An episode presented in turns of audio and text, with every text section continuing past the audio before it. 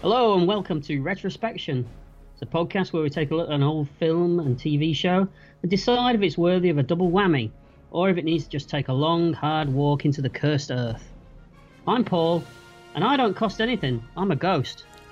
My name's Colin, and emotions, there ought to be a law against them. That's very, very fitting for you, Colin. Thank you. I felt so when I read it. I knew you'd like it. I think I actually, when we get to the, that bit in the movie, I think I actually noted it down as well. Oh, did you? Yeah, but I don't need to do that now. Nope. We've already done it. Yeah.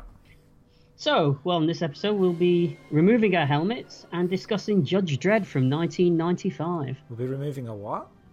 Helmets. Oh, It's relevant. it is. What are you getting at? Ah, I don't know what you're thinking of. Nope. Nope. Just not removing my helmet. God forbid. Um, so the plot is, and this is straight from IMDb, so it's another IMDb masterpiece. Are you ready for this? Yeah, go on. In a dystopian future, Joseph Dredd, the most famous judge, a police officer with instant judiciary, I can't even say it, judiciary Are we powers. drinking? No, I just can't say the word. Okay. is convicted for a crime he did not commit and must face his murderous counterpart. It's almost like they never watched the film when they wrote that. It is. It is. Nothing about it being based on a comic book franchise or anything like that. Right. Yeah. And also, a police officer and a judge. Like, Yeah. okay. Yeah. All right. The film stars Sylvester Stallone as Judge Dredd, Armand Asante as Rico, Rob Schneider as Fergie, but we'll talk about that. Diane Lane as Hershey, Jurgen Proct, Proct is it Proct now? Proctov? Proc now. Proct? Him? Yeah. Do you want to do it again?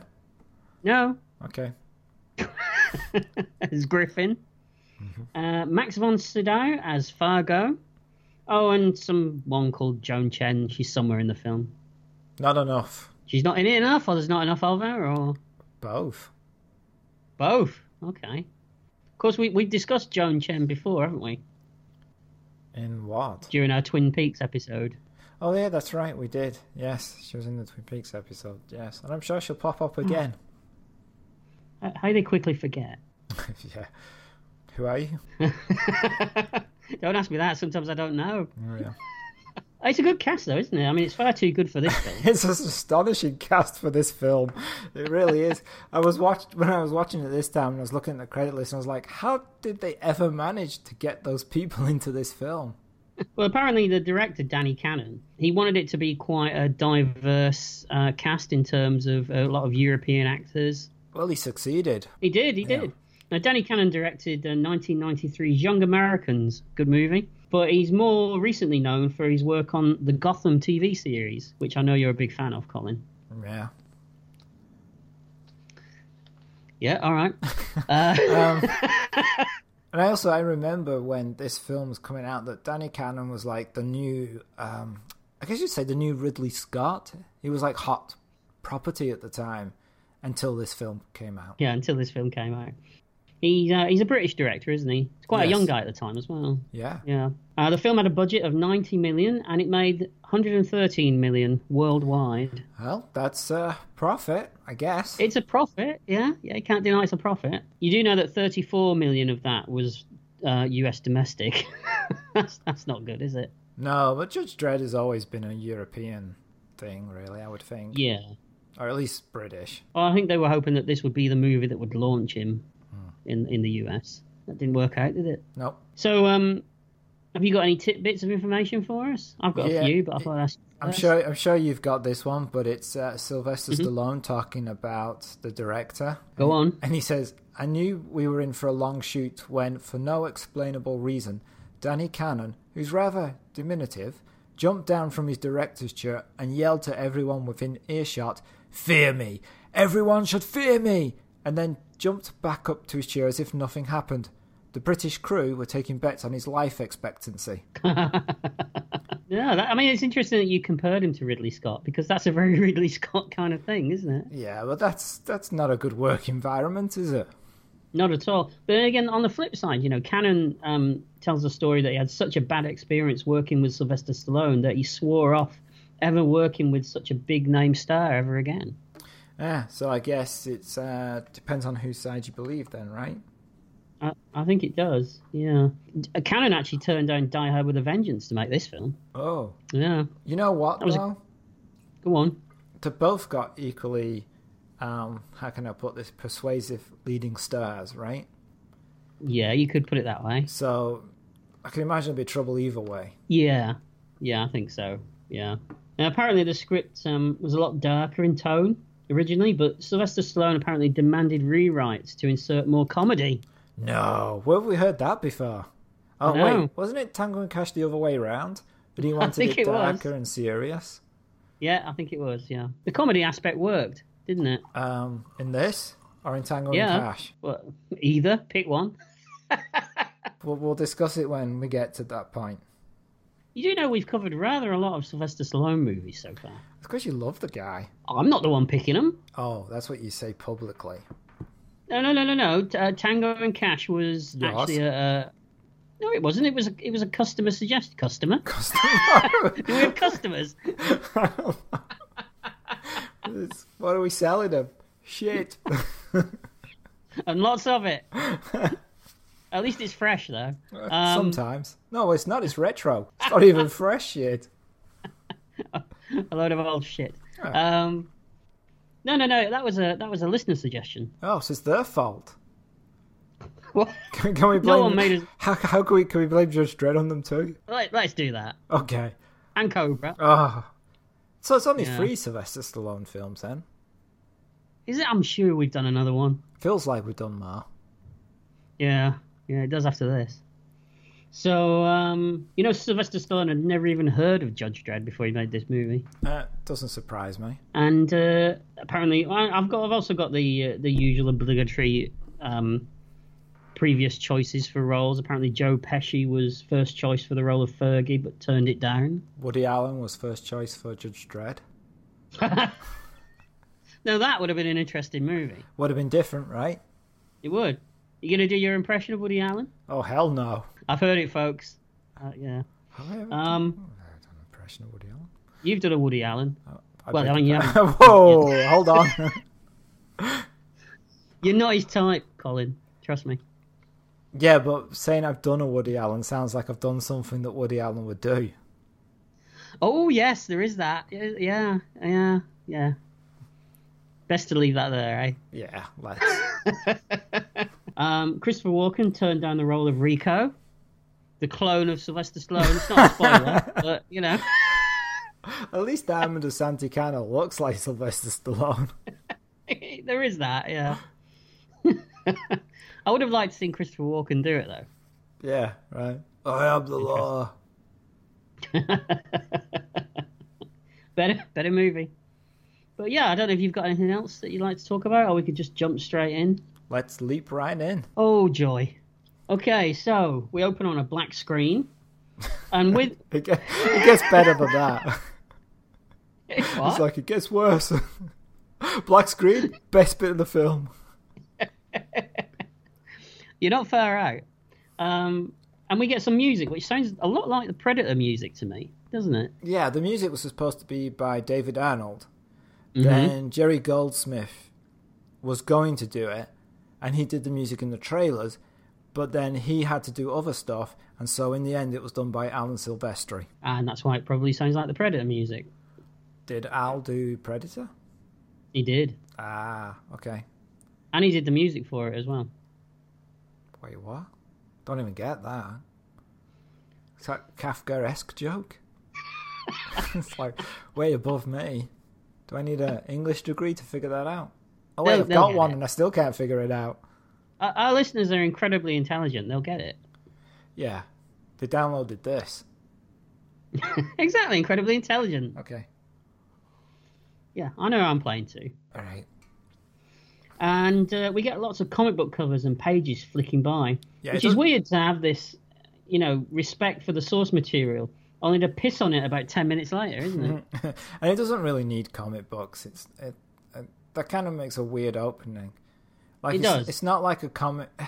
It's hard to explain, but it's while it is a comic book film, it's not Mm-hmm. a comic book film. I know what you mean because um, I mean Judge Dredd isn't your typical comic book anyway, is it? No, No, it's not. It's not spandex and people leaping off buildings, is it? Right. So it seems a- just a little strange. It's too much color as well for it, I think. But Yeah. I don't know. It's just odd. Uh, and there's no payoff to it in the movie either, is there? There's no. There's nothing leading from it that, Well- that makes it seem a logical choice for an opening anyway. What would you want? What if it, if it, if they lived up to the comic book opening? Would you want one of them reading it in a scene? No, I, you know you'd expect bright primary colours, wouldn't you? And Ah, okay. Is it You bright know. primary colors in the comic books for Judge Dredd? I don't know. no, it's black and white, Oh, it is mostly. Well, it's not always, but yeah. mostly black and white. When I Ones used to read it, it was black and white. that- ones I've read are in color, should- but that just shows the age difference between us. Yeah, all, all that all that month. Yeah, yeah. They brought out color, television, stereo sound. We we should say that Judge Dredd um is from a um 2000 AD. The comic it's a it's a British comic, isn't it? Yeah, very British. Deals with British British. Mm-hmm. politics, uh, issues, social issues, dressed up in a science fiction background. Yeah, yeah, and it's um it's one of the things that that um they took uh, RoboCop from, isn't it? That, that they used as an inspiration for. I did not know that, but I can see it because it has like, elements of fascism and hmm right wing elements. Wait, I'll, I'll get rid of the right wing elements. We might have right wing listeners. Might be upset with that. Love our right wing listeners. Unless you're not, Yeah. No, then we don't. Then we love the left ones. we do It- left, right, up, down. Don't care. We'll take them as they come. Yeah. Um, and so we get an opening crawl read by James Earl Jones, surprisingly. Yeah. Yeah. What do you think of the narration of this? This explanation? Well, shall I read it? Will you be doing a James Earl Jones impression? Probably not. Oh. I mean, I go. That's James Earl Jones, isn't it? I thought that was the guy from the Green Cross Code adverts. Oh, that was a deep pull. Uh, It was, wasn't it? Yeah. Uh, so he goes, in the third millennium, the world changed. Climate, nations, all were un- in upheaval. The earth transformed into a poisonous, scorched desert known as the Cursed Earth. Millions of people crowded in into a few megacities, where roving bands of savages created violence. Roving bands of savages. The musical? Yeah, I'm a big fan. Roving Yeah. Bands of Savages. Yeah, yeah. They're, they're, they're making a movie. Um, I think Hugh Jackman's playing uh, the leader of the roving band of savages. I can see that. Uh, the justice system could not control. Law as we know it collapsed. We've all been there. Saturday night, Wigan Town Centre. Nightclub's empty. yeah. From the decay rose a new order, a I- society. Sorry, am I Go on. right in in because I'd left before this, but did they actually develop a system where they would have giant gates at the end of the streets of Wigan to block? Don't know about that. oh, I thought they did. I was told that they did that they would lock off like the streets where the nightclubs are, Ah. like cage 'em in. It may be true, but I don't. I, I don't recall it. Okay, all right, It kind of, kind of makes sense if they did. yeah, I Really? thought so. Sorry, come carry on. I didn't mean to interrupt. Well, I did, but I've lost my thread now. but don't start from the beginning though. Yeah, it was the third millennium. Hello, and welcome to Retrospect. A society ruled by a new elite force, a force with the power to dispense both justice and punishment. They were the police, jury, and executioner all in one. They were the judges. yeah. So, what's your problem with it? Um, it's all right. The end of it though sounds like some kind of TV show where someone will come on singing. Oh, Simon Cowell and all Yeah, that. yeah, yeah. They were yeah, the yeah. judges. I did write down make Simon Cowell joke, but then I thought, nah, I won't bother. Well, I But went for thank- it. You did go for it. Yeah. Yeah, and, it, and it, I think it was a, a moderately successful. Are we rating each other now? oh, I'll sit back for this. Yeah, but I do love a good crawl anyway. So I've heard that about you. yeah, yeah.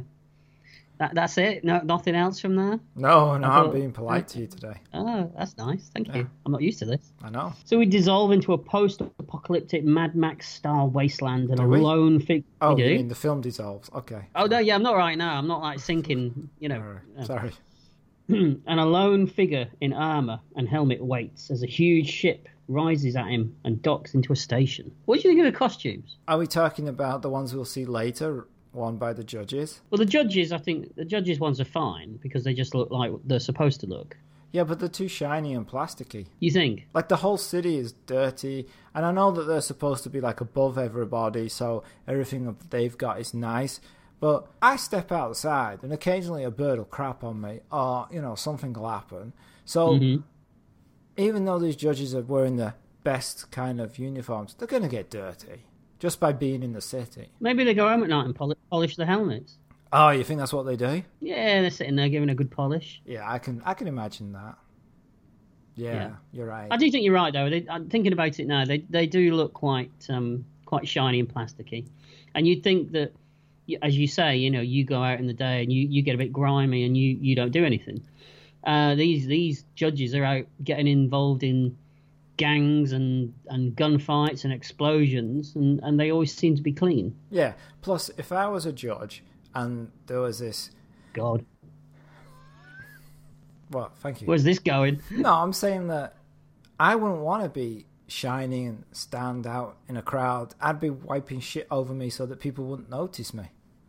Because that's just target asking to be shot. Yeah, but in all fairness, the judges don't care anyway. I mean, th- because they're jackbooted um, fascists, aren't they? Mm, I suppose so. Look at the Nazis. They were. Oh always yeah, let's like- bring them into the podcast. let's lighten the podcast with them. there you go, Paul. Always, Consider- bring, always bringing the Yeah. Nazis into things. Yeah, consider the Nazis. Yeah, okay? let's no, let's they're- just they're- have silence after that. Consider the Nazis, and then just silence for the rest of the podcast. for a whole hour, and then Yeah. well, that was thank you for listening to to retrospection. No, no, I mean consider the Nazis. They were always their uniforms were always nicely pressed and clean, and they got up to all sorts of stuff. I think you're thinking of movie Nazis. I'm not sure in real life they were, but I've seen Schindler's List. okay, that's okay. You've proved your point. That's a realistic portrayal of Nazis, isn't it? Absolutely, yeah. Everything's in black and white except for little girls in red coats. That, that's how the 1940s were, isn't it? Yeah, yeah. All right. I was always led to believe, anyway. Okay, but going back to your original question, I'm not keen on some of the costumes. because they look a bit plasticky and Yeah, they look a bit. uh, I, I, I think that some of the some of the props as well look a bit toyish, don't they? yes, I can see that. I think that maybe even that was done on purpose for you know merchandising. Could be, could be. I mean, that, my my son's got some Nerf guns that look a lot like some of the guns in this in this movie. There you but, go. Um, yeah, And yet your son is a jackbooted So he- fascist, right? most of the time, yeah. Yeah, I thought so. Uh, so we hear Tannoy announce that the, the prison shuttle has docked, and we see parolees all marching out, and we get our first exciting glimpse of Rob Schneider. so a guard stops him and reads his dog tag, Ferguson Herman, he says, and he's been in prison for six months.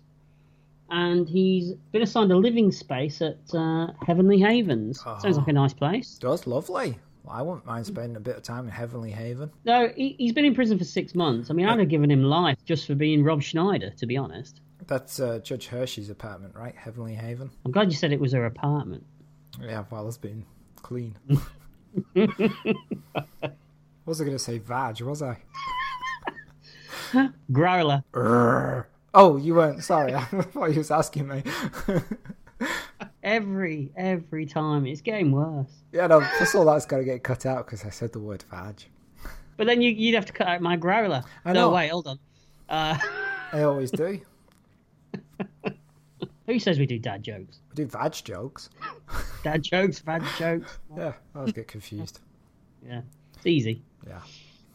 So the doors open, and as the camera pans upwards, we get our first look at Mega City 1. Pretty good mix of old school model work and matte paintings, I think. Yeah, I like the uh, actual that design. Uh, Mm-hmm. the some of the vehicle design, building design, um, I, I quite like that. It's the costumes I have issues with. Now, don't you think though that when we see the, the wide shots of the city and it's all special effects and it looks great, when we actually get to the city level in a in a little while, that's where there's a problem I think because it feels like it's not organic from what we've seen above to what we've seen below. I don't think. You know, in the way that Blade Runner all feels like a, a complete whole, Right. and I think the city stuff does lean heavily from take a lot from Blade Runner, doesn't it? It's almost like the uh, people who did the special effects, the people who did the set design, and the people who did the costumes didn't speak to each other. Or maybe that was Danny Cannon right in the middle of it all. Well, maybe, It- Mm. maybe, But, uh, yeah, he, he looks good. yeah. So Ferguson says welcome home and climbs aboard a flying taxi. Now the car flies through the cityscape, showing us more of the, the, the scale of everything. And um, I thought it was strange that the credits are still playing over all of this, aren't they? They and are. they're often blocking out all of these great visuals. Yeah, it's, it, it is an odd choice. I couldn't figure out why he was looking so amazed out the window. Yeah, because where's he come from? Yeah, he's from there, right? Yeah, So why is We've seen it everything so? before. Yeah, why is everything so like wow to him? Because that's the response I got from his facial expressions. then again, we're not dealing with we're not dealing with um, Laurence Olivier, are we? Let's face it. Oh yeah, I guess we're not. What are you saying? Mm, no, You're wouldn't- saying Rob Schneider's not a great actor? Uh, something like that. Yeah, It's controversial, I think. you, you, you reckon? Not with me, but you know, Okay. All, all those Rob Schneider fans will write into us no, with his mum. with his. but you say that, but it's probably him just signing it. Sure, his mum probably thinks he's crap too. Yeah, yeah. You, well, you would, wouldn't you? Yeah. Yeah, Uh, he's only a talent a mum couldn't love. But it all looks nice, and it's a kind of, as we said, it's kind of Blade Runnery. And we fly over a huge skyscraper, and Ferguson looks down at the roof and sees uh, lots of bikinied women swimming on a rooftop. Uh, so, and he says, "I think that's Heavenly Havens," but the pilot says, "In your dreams." Yeah, it's going to be one of those ir- ironically named places. It is, it is. Who saw that coming? Ah, not me. I was surprised. Well, I mean, this script is shrouded in uh, mystery. Shrouded in mystery. So the mystery is surprises. shrouded. Is that So- not right? So the mystery is mysterious in itself. Yes, exactly. That's exactly what I was going for. I meant that. Perfect. Nope, that's fine. Sounds good. Okay. So the taxi descends to street level, and as the computer counts down the feet, I don't mean the feet of. yeah, so it's one, two. He's got one, so that's uh, three. Uh, size 14? woo! you know what they say about people with big feet? Expensive shoes. Yeah, very good. the old ones are the best, eh? No, The joke, you want not new the- shoes. not the feet. Yeah, yeah, you Yeah, want yeah. old shoes because they are full. Actually, old shoes are better because they're more comfy. Well, you, you've worn them in, haven't you? Yeah. It's like underpants, I find. Once you've worn them a few times, you know, you, you, you, you nestle into them and. And then your wife takes her pants back and wonders why they're too big. I don't know. I don't know what you mean. Um, so Ferguson looks less than impressed because there's a citizen riot in progress, isn't there? Yeah, people going crazy. So I'm guessing that the rich, important people live up high, while the scum live on the ground. Yeah, yeah. Which historically is different from Roman times. Oh yeah, go on, give us a history lesson. Oh, wow. Ah shit. In Roman times, the rich people lived on the ground floor and the poor people lived at the top floor because the water couldn't be powered up. So you wouldn't have any running water at Okay. the top floor. Okay, so welcome to the uh, ancient Rome podcast. W- Are we? Are we not retrospection? How more retro can you get than Romans? Cavemen. Oh, don't worry, I've got caveman stuff coming up. All right, and I, I, I'd, I'd believe you if you if you really did as well. Yeah. Okay. So the taxi lands and people are running around left, right, and centre, smashing stuff, burning stuff. And Ferguson shrugs and says, "Ah, better than prison." How can it be better than prison? Oh, I don't know. We said that every day, didn't we? What when you was at school, Well, Yeah, it was more about where the school was, but you know, Mars? Mars. Mars would have been good. I'd have enjoyed Mars. Yeah, would have been more atmosphere. Do you know the first thing that popped in my head then? Craters. Russ Abbott. No, Russ Abbott. Oh, yeah, is a song in your head now? Oh yeah. Oh, what an atmosphere. Is he still alive?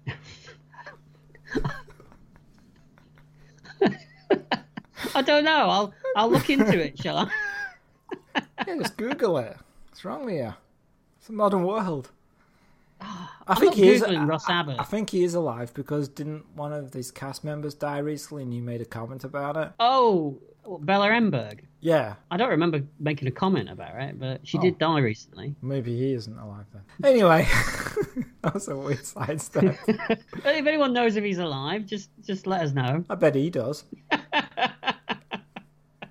you know what? I almost threw your uh, catchphrase back at you then Which one? with a, with a slight tweak. You know, you're Benedictine. I bet he does. Yeah, yeah. You, I bet he doesn't. I bet he doesn't. you know. Okay. But it's not funny. No, never. I mean, it was. wasn't funny before, so no. That's kind of why I did it, Paul. Although I did work it into a, a real life situation a few weeks back. That's just sad. Yeah, I was in a cinema and um, we a, a trailer came on for something with Benedict Cumberbatch in. My wife said to me, "Oh, it's unusual f- to see him in that kind of a movie." So I said, uh, "Benedictine, I bet he does." Life imitating art. I know, I know. See, I'm always switched on. You see, that's what it is. Okay, set between the hours of nine till five, Monday to Friday. Ooh, yeah, yeah, yeah. Just started a new job. Thank you very much for that. you're welcome. Um, so Ferguson moves along the street as a robot passes by saying things like, Eat recycled food and be kind and peaceful to each other. Isn't recycled food just food that's been pooped out? Could be interpreted that way. I like the other slogan. It says, "Eat recycled food. It's good for the environment. It's okay for you." Again, that's very Robocop, isn't it? Yeah, it is actually. Better movie. Oh, infinitely so. Comparing Robocop to Judge Dredd, he's like comparing Jaws to Sharknado, isn't it? Yeah, pretty much. You know what's sad though Hmm. about doing this podcast is that if we do a RoboCop film, we have to do RoboCop three. We do, don't we? Yeah, I don't know. We could get away with Robocop 2. you think? You think? Yeah. All right. Yeah. I think people are on the fence about that a lot. So, Okay. All right. whereas e- everyone knows Robocop 3 is shit. So. That is a good point. So he finds his room only to be ambushed by a group of gun toting criminals. Are you a spy? asks the leader, played by a criminally wasted James Remar. Did you notice that? I did. Yeah. They do that a lot in this film, though. People just pop up, don't they? And Yeah, there's a Little Rob. big one later on in the film. there is, there is And also, No. what kind of spy would he be? a bloody annoying one. But like, I don't, it's a weird question to ask somebody. Do you, I don't randomly do that when people knock on my office door. I don't go, "Are you a spy?" Maybe you should start and see what happens. I will Monday morning. Someone knocks on my office door. I'll be like, "Are you a spy?" Yeah, And then shoot them with a Nerf gun. I'd be interested to see where that led. Oh, maybe I should get one of those for my office. All right, I just just a side thought. Carry on. All right.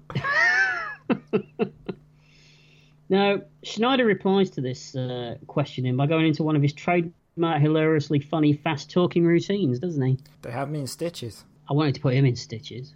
and you're not a violent person. I, I never used to be. Till you I, wa- saw this film. Till I saw this movie, yeah. I mean, I, I- I've always managed to avoid Rob Schneider. I don't mean in the street, you know. No, it's no. not- I mean he's easy to avoid. It's not like he does that much that c- comes your way. Oh, what happens if he appears in a Marvel film? What will you do then? That's a good question. Yeah, thanks. That's why I asked it. I mean, I'd have to, I'd have to live with it, but I wouldn't be happy. Wonder if I He- could he's- get Rob Schneider's number, give him a call, just to set that up. That'd be great. It would never happen. It would never happen. Hear me, Marvel? It'll never happen. so the gang announce that it's a block war and start randomly shooting out the windows and generally having a fun old time, don't they? Yeah, that's what a block war's about, though, right? So is it block Mm, versus block? Is that what the idea is? I think that's what it is, and that, I think that's what it is in, in, in the comics as well. You get all these different because everyone lives in these tower blocks, don't they? Yeah. And uh, they tend to fight each other. For what? Stuff. Okay. Fine. Don't, don't think about it too much. okay, I won't. You'll tie yourself in knots if you think about it too much. I don't want to do that. No, you never want to do that. So, so meanwhile, a group of judges are driving onto the scene in full armour and atop their iconic motorbikes. And as we talked before, the, the costumes and the detail on these bikes, um, it, it, it's superb, isn't it? And at this point in the film, my fanboy gonads are jumping up for joy, to be honest. That's an image nobody needs. Bouncing around in their little uh, pocket, they were. I just got images of a couple of peas now for some reason. peas? Huge plums, mate. That's what they're. Oh God, carry on for plums. God's sake. Yeah. But I have to say, my gonads have been wrong before. So the judges pull up, and uh, we see two judges, Hershey and a rookie, and they get pinned down by fire. Every time you say judges, I just think of like these old people who are judging like a marrow contest or something. Just like turning up, going, "Ooh, look at the size of that! That's a big one." Again, better film. Yeah, with like rosettes on the blazers. They've all got, for some reason in my mind, they've all got pastel blue blazers. Yeah, and uh, oh, isn't he a nice boy? Yeah, so I don't know. It's just the way it judges. I don't know why. It doesn't. I don't get the the in my mind. I don't see the law side of it. I just see the uh, summer fate side of it. It's very British of you, Colin. It is surprisingly so. I know. Now Hershey gets on the com and asks for backup. Luckily, the only judge that matters is listening. What do you think of Diane Lane? That was a random one. Um, well, we met her quite recently, didn't we? I don't, I don't mean physically. Yeah, we did. I mean, we had dinner, we did. and she was to. No, you're right. We, we met her in uh, previous episode, um, Streets of Fire, wa- didn't we? You did, yeah, when she was first starting, right? hmm And look where she ended up. In Judge Dredd. Yeah, can't win them all, can you? No. So yeah, so she asks for backup, and um, and as more things are blown up, the music swells, and a third judge rides into town. He comes to a stop. We get a close up of a boot as it hits the ground. The camera pans up the uniform, resting on the helmeted face, helmeted face of Judge Dredd. You ought to be afraid of somebody. Be afraid of me. All right. well, this is a bit harsh, wasn't it? What have I done? That was a line from the film. Oh right, okay. I got, I got I was a bit stressed there for a second. No, it's fine. All right. He's a sitting duck out there, says the rookie. He knows what he's doing, says Hershey. And Dredd just stands amidst the mayhem, slowly looking up at the buildings around him. It's quite a cool shot, I think.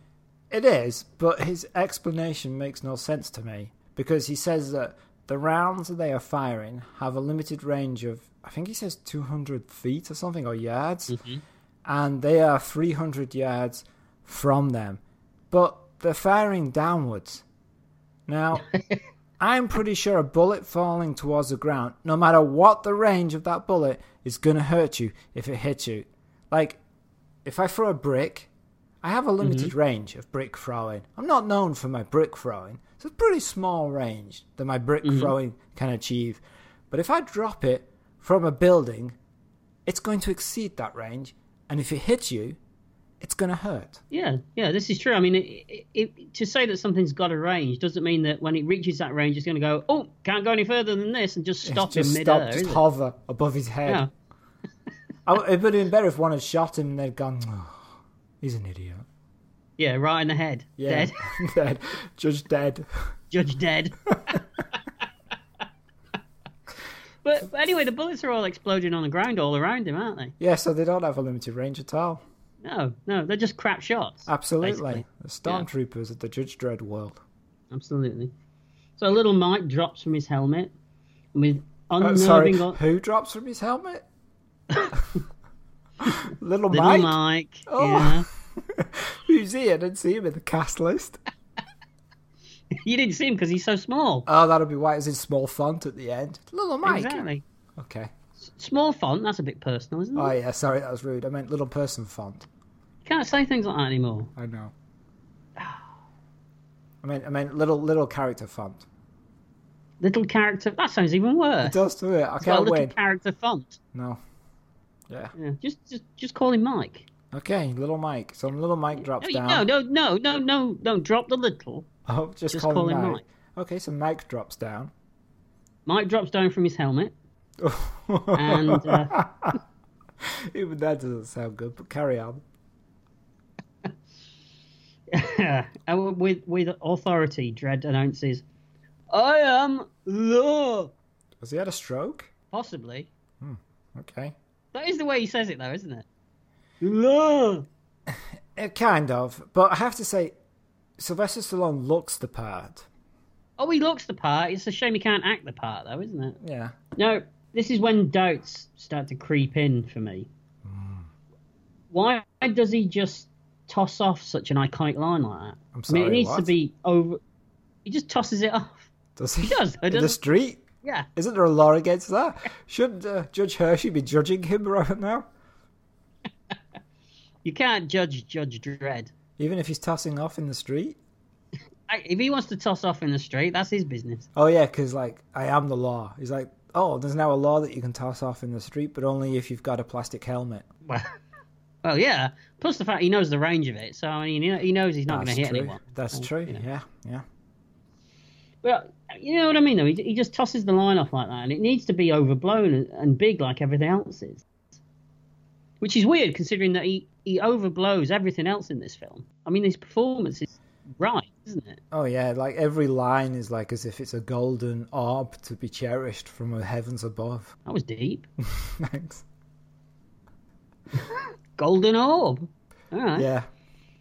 We, we've been talking about little Mike's penis, golden orbs, and tossing off for the last. Yeah, it's a Ten random minutes. podcast so far. well, to, well, yeah, well, I, did, I didn't know that Carry On Retrospection was making a comeback again, but you know. It will. Oh, yeah, it never went away, did it? No, not really. Face it. So he tells the gang to drop their weapons and that these blocks are under arrest. Now, wh- wh- another thing about his performance, why does he put a space between every single line? Does he think it like gives it gravitas? Yeah, possibly. Hmm. It's and there's some terrible lines in this. There's just some well, there's some lines that are clearly meant to be great, but they're really terrible and they start to great after a while. I mean, great not Yeah. as in woohoo. I mean, great as in G R A T E. So Are, are we talking specifically about his catchphrase, which is Eh. coming up? the catchphrase and any other word that involves I'll be the judge of that, judge Yeah. this, all that kind of stuff. It Just gets annoying after a while. Yeah, yeah, I agree. So Ferguson asks the gang to surrender, but the block warlord, he- he's having none of that. And the gang starts shooting again, and Dredd just stands there as the bullets rain down around him, and he says, I knew they'd do that. Yeah, that's his other catchphrase, right? That's his other catchphrase, yeah. And, he, and believe me, he says it a lot. It does. So he starts to rattle off statistics, as you say, and he, as he about the range of the weapons. As he walks over to the other judges, who are still taking cover, "What are you doing down there?" He asks. I've had bosses like that, you know. Yeah, but uh, I don't think Judge Dredd says, Ooh, what are you doing down there? like that. he put a little Paul spin on it, I think. Well, I'm, I've already done that. I- Everyone has already heard that I can do a Sylvester Stallone. So you thought you'd go a different direction? I thought, I'll, you know, I'll go a different direction. I'll go the Kenneth Williams route instead. Bayek, what are you doing down there? it's raining I, bullets. I might try that one. Yeah, yeah, that's that's be a good one. I don't know, but he sounds a bit amateurish to me in this film. Stallone. It's like he, he's forgotten every acting lesson he's ever had. It's almost. I tell you what, it reminded me of. It reminded me of his performance in Cobra, but ramped up even Okay. more. Yeah, maybe. you know that, that earnest thing that he does in Cobra, where he's kind of, everything's clenched tight. No, no, You I'm know? thinking Stallone playing a guy called Ernest. He's a milkman. Could be one of those Ernest movies that Ernest does Cobra. yeah, it could be a Ken Loach film about a Oh. milkman called Ernest who wants to be a bounty hunter. Well, now I'm just thinking of a Ken Loach film, K- uh, Ken Loach directing Judge Dredd. Can you imagine that? Yeah, yeah, and it's about a milkman and it's called Lotta Bottle. But oh, yeah, they forgot my gold top. I'm gonna have to judge them now. Yeah, sounds perfect. Bloody Tories, they're everywhere. Yeah, I've seen a Ken Loach film. I know what they're about. I think you've heard of a Ken Loach film. Uh, No, I've, I've seen one, possibly two. I think. Maybe I saw half of that one. I'm not sure. Okay. It's good. So back to Judge Dredd. Not directed by. No, Loach. no, not at all. We're waiting for backup, says Hershey. It's here, he says. He's very confident of himself, isn't Yeah, he is. Well, he would be, wouldn't he? Because he can avoid bullets that are raining down on him. he? He can, he can, and he can just toss off in the street. Yeah, so I'd be confident too if I could do that. He'd be locked up. Yeah, but I'd be confidently locked up. Fair enough. Now Dredd pulls out his lawgiver, which is I what beg they your call par- the. oh, sorry, he's- yeah. Is that what you call yours? my law, It, it wasn't, but I might start. He goes, uh, "Oh, you're gonna whip out your lawgiver." Yep, yep. I'm gonna, I'm gonna pull out my wa- lawgiver and see what shakes. Um, so the lawgiver is the weapon that the, the, the judges use, and it's a special gun that can fire uh, multiple types of bullets. Yep. And he says grenade, and he fires it, and it blows a hole in the side of the building, and the judges enter. I think that, that this is quite a well done action sequence as Dredd and the judges take out some of the gang. Yeah, it is. No, it's not. It's not too bad. Not No. too bad. As the dust settles, Dredd uh, says that the room has been pacified, but the rookie's all hopped up now. Next one's mine, he says. And before anyone can stop him, he kicks open another door, and instantly gets blasted by a by a what? I can't read your writing from five thousand miles away. I don't know. oh, go on. Just tell me what it says in your notes. And instantly gets blasted by a dog, a doggone go- gang member. Doggone gang member. Doggone gang members. That that's a totally different film you've seen. It's certainly not a phrase I use in everyday life.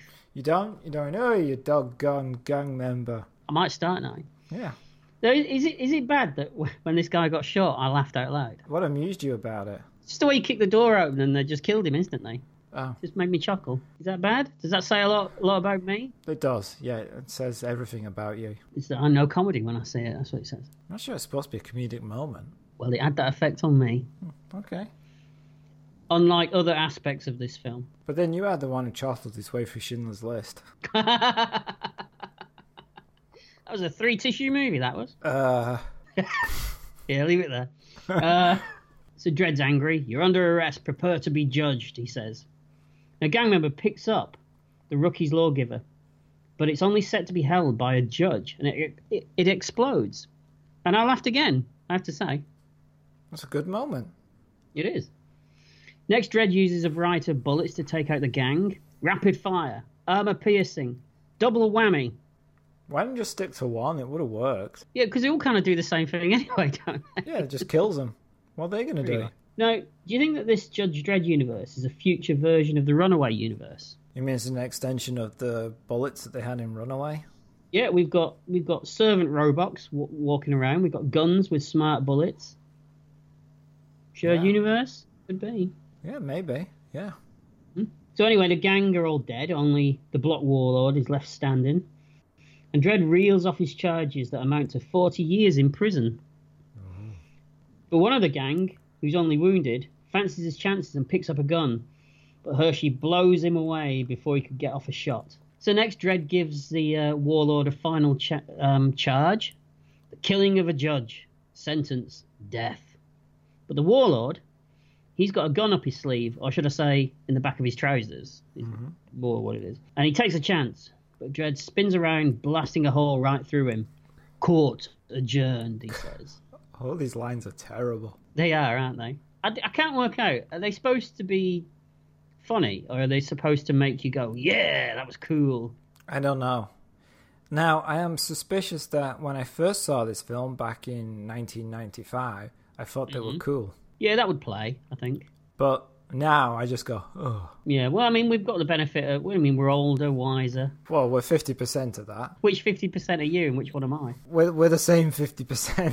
I was going to say because even whi- whichever one you say doesn't reflect well on you anyway. no, so- no. I've got to say at this point, this uh, aside from Stallone's odd acting choices, Mm-hmm. it hasn't been too bad so far. All right, we've had Rob Schneider. Right, that's never right. that's never a good thing. But it looks quite good. It, it, it seems pretty comic book accurate to the source material so far. Right. I think it's all looking good at this point. So, so far, you're on board. Yeah, Okay. that could change. Can't believe that. All strap in. So uh, Hirsch and Dredd are out in the corridor afterwards talking. Maybe you should have an emotion once in a while. Emotion, says Dredd. There ought to be a law against them. And we discussed it earlier. Nothing more to say on that. Nope. Next, uh, a garbage robot trundles past with a huge. I mean, it's, it's, it's a robot that deals with garbage. It's not just a really terrible robot. well, it is a bit of both. Okay. But, uh, and it's- it's got the hugest. Hugest? Is that a word? It, it, it is in a Trump universe, yes. Okay, we'll stick with that then. It has a, a huge cause sign on top, It's funny, it's a course sign, isn't it, on a garbage robot? You know, I never noticed that. You didn't notice it? It's huge. I know, I, I'm oblivious to advertising. I just thought it was funny that it was Cause on a garbage robot. Uh, Yeah. unless, unless of course, Cause ever want to, you know, give us any free stuff, because then I'll take it. But I, I won't. well, I'm not as picky as you. No. But yeah, did they know that it was going to be stuck on a garbage truck? I can imagine them not being impressed with that. Can you? Yeah.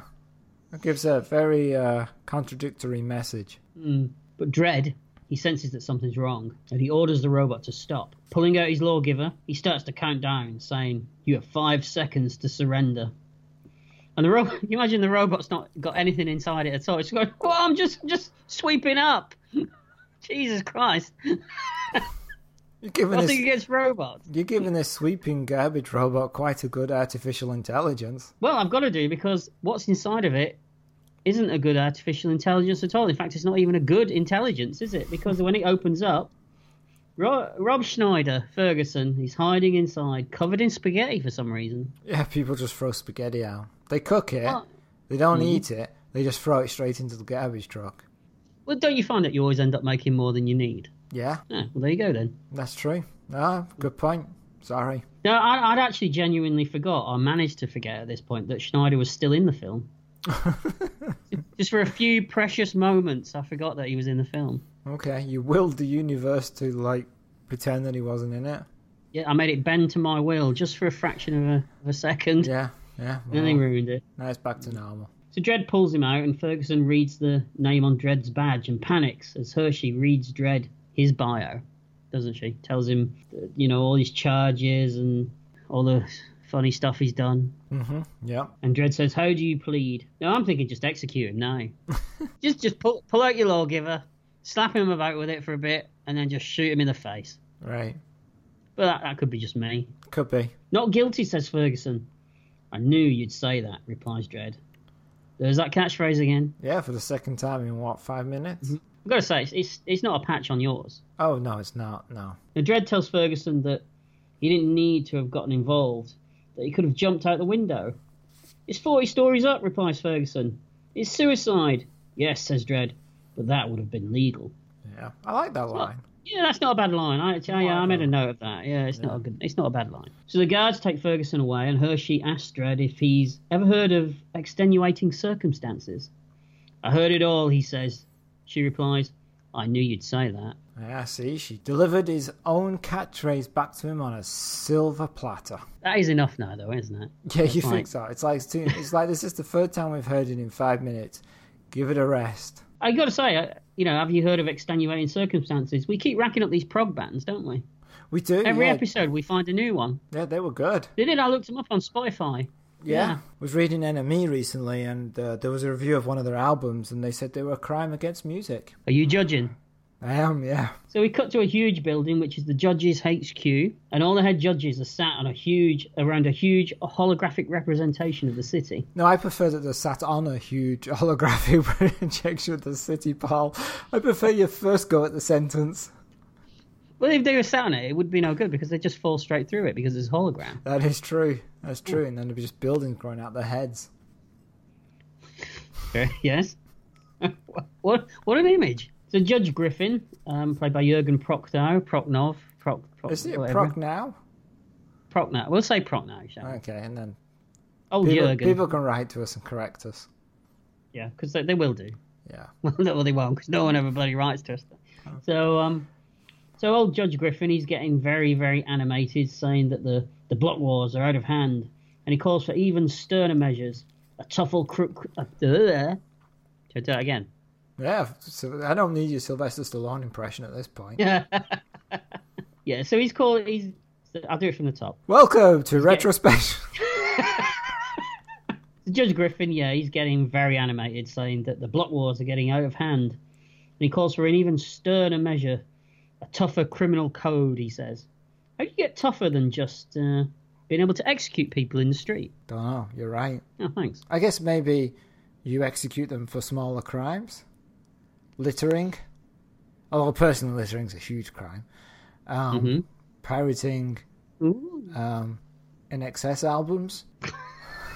Where did you pull in excess from? I don't know. Oh, I was going for Yaz, but uh, changed my mind. For Oh, Yaz. Yeah, Wow. All right. Some deep pulls there. yeah. Retrospection. Remember what podcast you're doing? I like it. You're always on brand. Okay. But Chief Judge Fargo, played by Max von Sydow, he believes that a softer approach should be applied.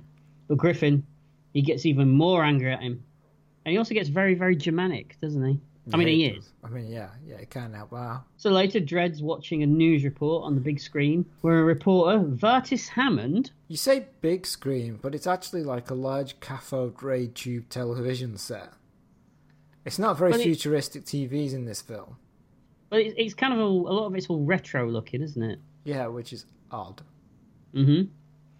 Yeah. Considering you've got flying bikes and Yeah, guns that and shoot holograms. around corner. Yeah, but you know. So the, the reporter on screen, Vertis Hammond, is is really laying into the judges for their lack of control. Mhm. And Chief Fargo calls Dredd into his office and tells him to stand easy. I was hoping that he'd just stand there and pop his hands on his hips or something. that would have been fun. It would be. We didn't get that. Didn't get that though. And then it finally happens. The big helmet reveal. Pulls his helmet right off He in does. front of him, right Yeah. in front of Max von Sydow as well. Ridiculous. Should be a law against it. Oh wait, he is the law. A million fanboys cry out in terror. Now, it's like they knew what they were doing because the camera swoops round him as if I don't know, like at one point are you supposed to go, Shit, it's Sylvester Stallone. I didn't know that. wow, that's amazing. He's been really acting for his entire film so far and I didn't notice it was him. Or are they going is it just a giant big finger at the fans? Well, Oh, that's the way they took it. I can see think. why though, because personally, I'm not a huge Judge Dredd fan. I've read it, but I'm not like obsessed with it. So I don't really deep down care that he takes the helmet off. Mm-hmm. But it's the But I way they suppose do it.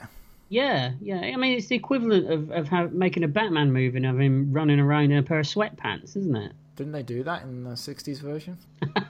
No, that was that was spandex. Oh right, I always get spandex and sweatpants mixed up. That's why somebody looked at me funny when I was at the Pilates class. They should be lucky that you even were in them, to be honest. Yeah, that's true. You don't usually bother, do you? No, no it all- pants, just like flow free, Let it all flow free. Let the Right. plums out. like nature intended.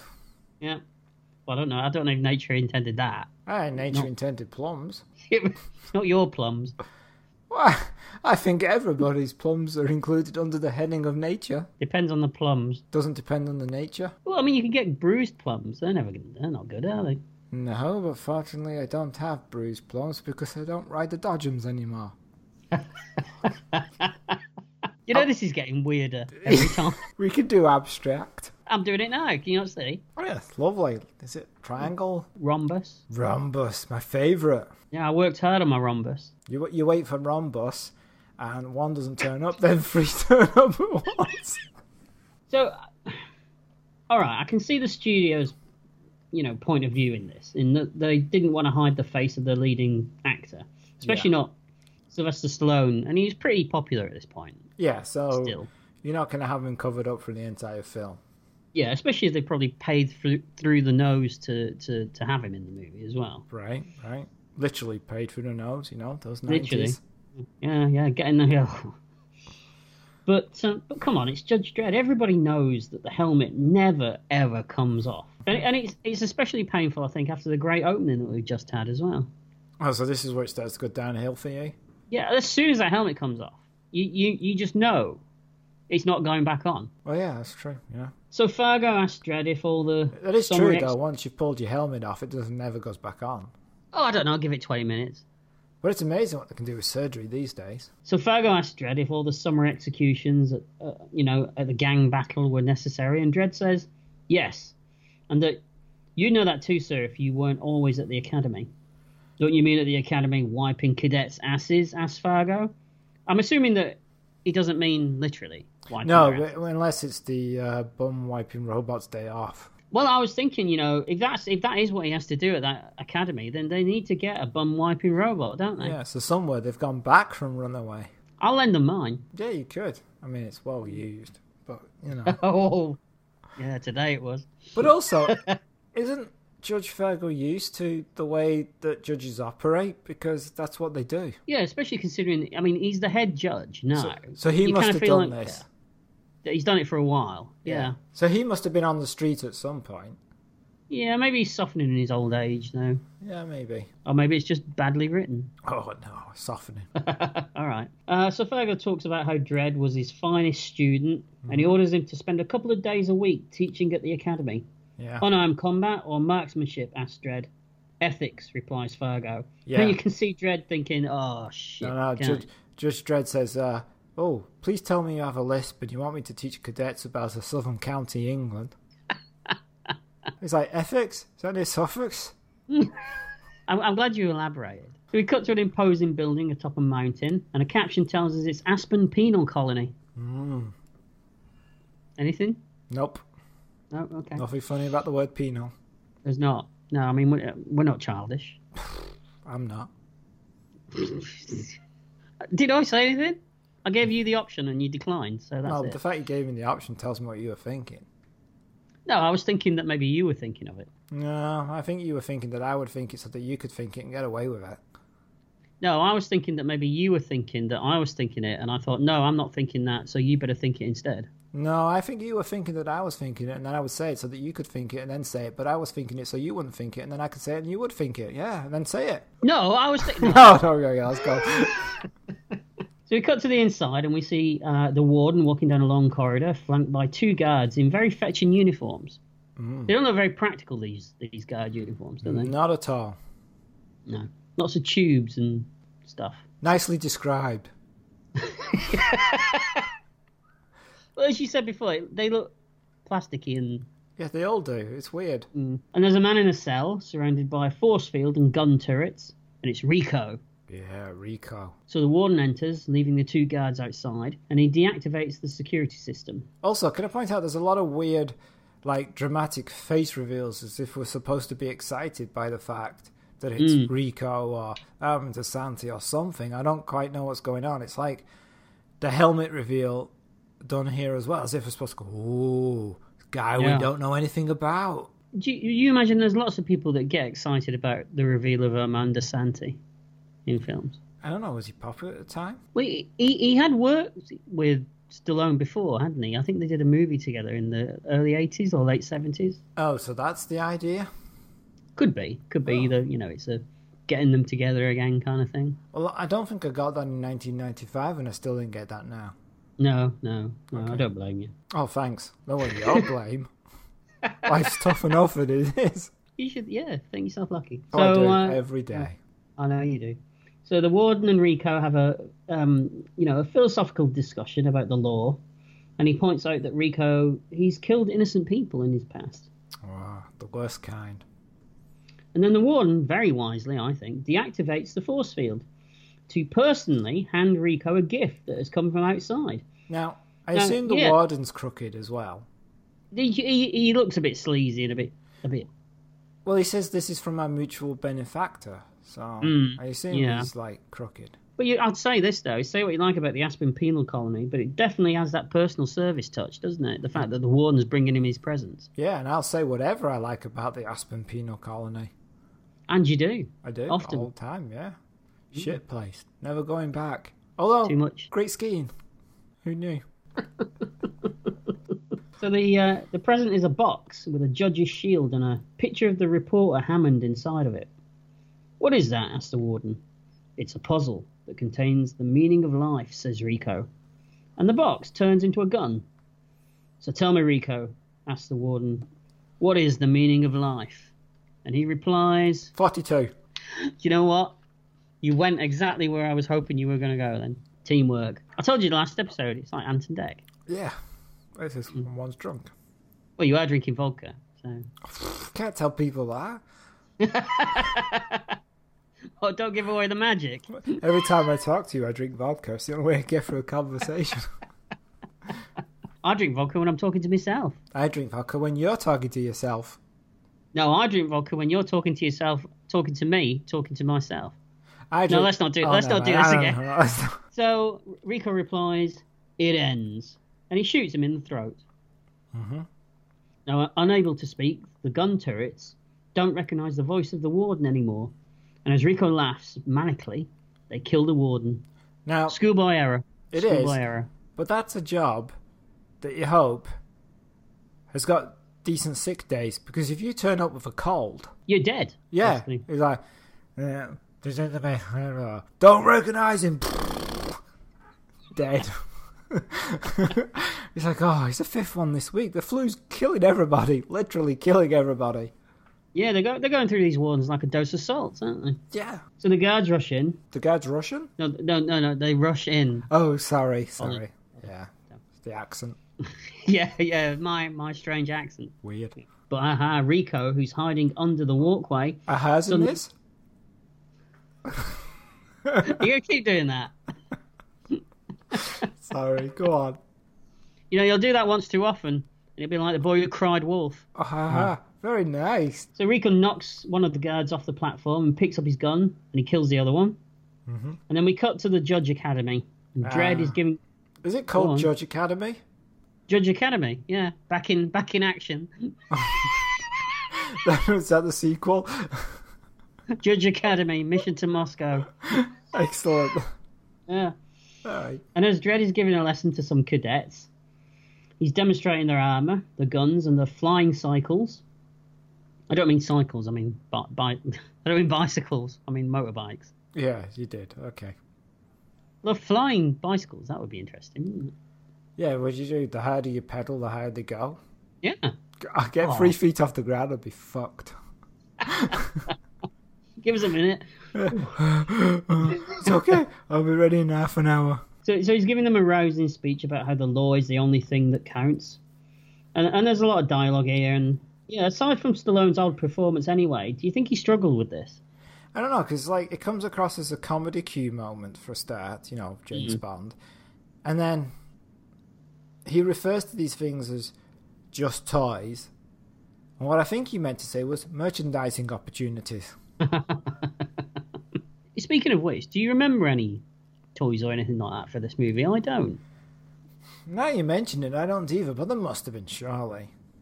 You would have thought so.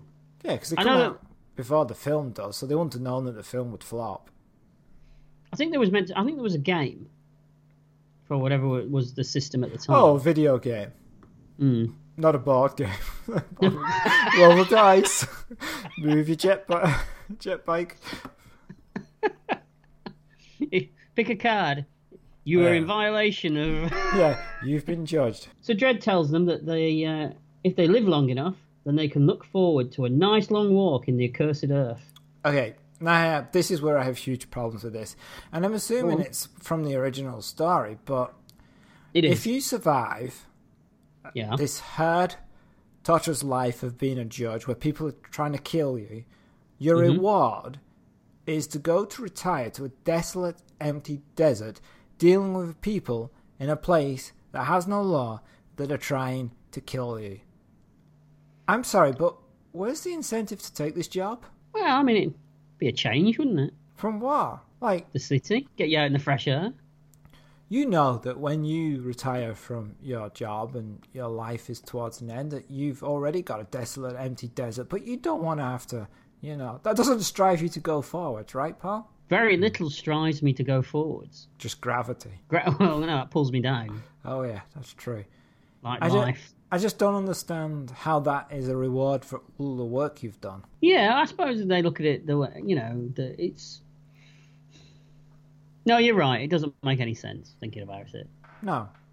No, No, and it's, a, no. it's an interesting class. I've never been to a class like this. He turns up, he shows Mm-hmm. you a few things, one then breaks down, he gives a mumbled speech about something or other, and then class is dismissed. I- If I was a teacher, that would be the class I'd teach now. Would be, yeah. Oh, yeah, yeah, yeah. I've been watching episodes of Man Down. I kind of think if you were a teacher, that would be the classes you teach. What do you mean by that? Ah, you know what I mean. Yeah, I know what you mean. So then we cut to the unisex locker room, and everyone's wearing black unitards. I never realised it was unisex. I guess it is because Hershey's in there.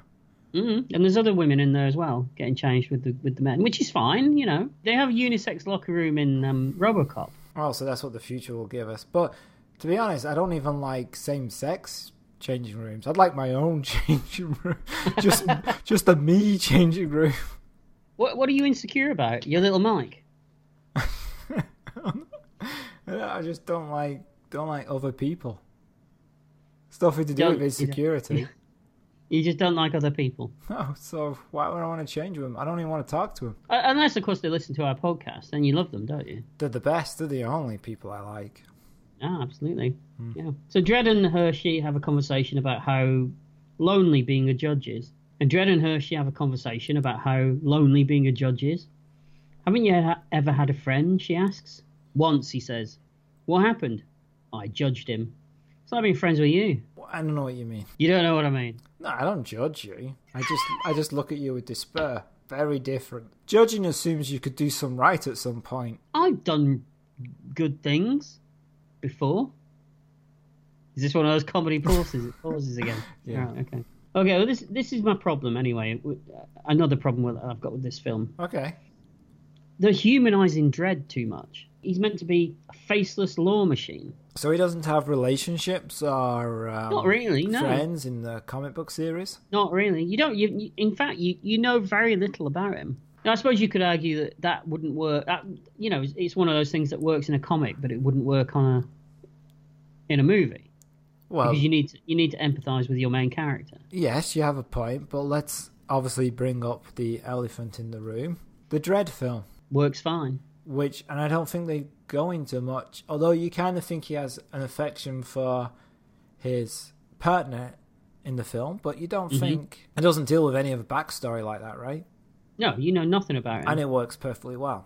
Yeah, So, I think this has a very 90s idea of what a film should be, a Hollywood film should be. yeah, yeah. They they dropped the ball, didn't they? Basically, I'm not sure they dropped the ball. I think they made a film for 1995. well, it, But it you was the say that, wrong- but no one wanted it in 1995. That is true. I think maybe the character of Dredd wasn't suitable for 1995. More suitable now Yeah, when yeah.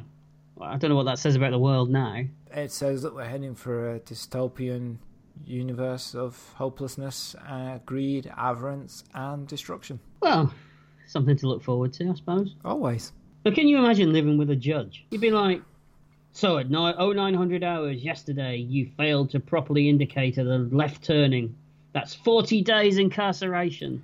I think Or at, 12, at 1200 hours, you forgot to use the coaster when placing your mug on the new coffee table. Oh, I've been judged for that before. I think um, a judge would have to go out and marry a judge. Judge on judge action. Is that what you're looking for?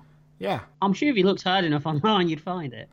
yeah. I, I think that's the only way it could go because you would never be able to survive being judged all the time. I mean, how do you manage? Um, what do you mean by that? no one judges me. Anyway, moving on. Uh, so, so we see more guys patrolling a shuttle that's leaving the penal colony, and a technician is logging bodies when one of the body bags just sits up. hate when that happens. But it's Rico, and he kills the tech, and then for some reason slaps himself in the face. Um, he does that because he's ah fuck it. I've got nothing. Again, it's another odd choice, isn't it? Oh, yeah, I It's mean, actually just, he's meant to show that he's he's a psychopath, or or, or is he waking himself up from whatever made him sleepy in the bag, or was he just laying in the bag? I don't know. Mm. and we'll never know. We'll never know. And to be honest, we don't care. Not really, no. So we cut to the streets, the streets from Blade Runner, it looks like. Hmm. And Rico finds a shop called Geiger's Bazaar. Nice little in joke there. Yeah. And inside we find the owner, and it's Ian Jury. Ian Jury ever been in another film? Yeah, he's in a few. oh, really? Um, Yeah, he's in a Crow movie, I think, and various other. I mean, they're all Ah. shit, basically. Split Second. That's got to be a, a movie we're going to cover at some point. Okay. Um, I kind of like him in this though. Yeah, for the brief moment that you see him, Yeah. it's like but 30 seconds. He's a highlight for me. Yes. You know when Enrico walks in, he's probably thinking, "Keep that bloody rhythm stick away from me." He probably is. Yeah. Yeah. Mm. And if I knew any titles of any other Ian Jury, come back with a funny quip, but I don't. So Neither do I. no.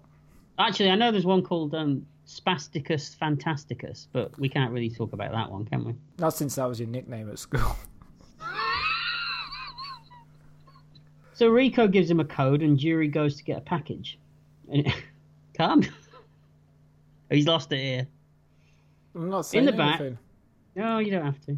In the back, Rico comments on uh, an old robot that's laying around. Jury tells him, "I'm just gonna call him Jury because I can't." He's, I know he's Geiger, isn't he? But he's Jury. Yeah, yeah. Jury tells him that uh, even though they're outlawed now, you can still collect them as long as they're non-functioning, like my wife. Good line. But it is, yeah. and uh, he gives him a briefcase with the judge's logo on top of it. And inside is a judge's lawgiver. And Jury panics, telling him not to touch it or it'll blow his hand off. But Rico just picks it up. Look at that. I must be a judge, he says. And then he shoots him in the head. And that's the end of Ian Jury. Ah, shame. What is it with Rico? Does he have to kill everyone he meets? Yeah, it seems that way. Yeah, he seems to enjoy exactly, it. Yeah, he does, and he's not exactly like covering his tracks or anything. No, no. Maybe if, if he doesn't kill at least thirty people a day, you know, he's he gets a bit twitchy. So Rika opens the robot's head, and with a bit of rewiring, he reactivates it. You could come and fix my cooker. It's a bit faulty at the minute, you know. So the robot wakes up and asks for a mission, and Rico tells him war. Huh, what is it good for? It's absolutely Absolutely nothing. Sorry. Just Say the it way you again, said no, it. No, no. No, no, the robot's all right, isn't it? It's a mixture of stop motion and practical effects. Yeah, it looks good. I like it. does. I can't imagine Don't- though you would be allowed to collect them though. No, no. But uh, then maybe he was lying to him anyway, Well, that's true. Never thought of that. and he's dead, so we'll never know. Nope, can't ask him. all these unanswered questions in Judge Dredd. Deep film. So then we cut to Hammond and his wife at home. this threw me for a second because the actress that's playing his wife, she looks like Mrs. McCluskey from uh, Grange Hill. Oh, so you're thinking Stammer was going to come in or something, or a big sausage Yeah. or a fork was going to fly through the sky? Look it up for anyone uh, not familiar with it. No, I never really watched Grange Hill. Neither did I really, but I was at work. It was the thing that came on you. Ugh, Grange Hill. Okay. I used to think to myself, why do I want to watch this for? I've just lived it today. Yeah, right. You've just spent eight hours at school. You don't really want to watch other people at school. Mm. We, uh, uh, and, and to be honest, we got more colourful language at school than we did in Grange Hill. That's So- true. That's true. And better sausages. better sausages. Yeah, Mm-hmm. yeah, absolutely. And they weren't being thrown through the air at uh, at you. No, board rubbers were though. Well, not at me, but at other people. But then we had psycho teachers, though, didn't we? That is true. Well, they weren't all psychos, were they? Colin? No, some of them just used to sit and chat while you had to needlework, But we had other ones that were all right. stealing a living. Some of them were. All right, harsh, but you know. Yeah, some of them were all right. So yeah, so we're with Hammond and his wife at home talking about corruption in the system when the door bursts open and Dread, or someone wearing Dread's uniform, kills them both in a hail of gunfire. Which surprised me, as I assumed he was going to be a, like a major bad guy in this film. You know, the, the reporter guy. Oh, you did? I mean, especially as he was, the, the actor playing him was, also played the main bad guy in Lethal Weapon. Yeah, I'm telling you, the cast list is astonishing in this film. It is. It is. It's just a shame. Yeah, Wasted. absolutely. So later, back on the street, an idiot is between two vehicles ramming his car into the front and back of them. How did he actually get that car between those two other vehicles? I don't know. Maybe they driving sideways. Or, or, or uh, oh, they could be flying cars, I suppose. And maybe Oh, he it just- landed vertically. Well, then why can't he just land vertically between them instead of bashing out? Or why can't he take off?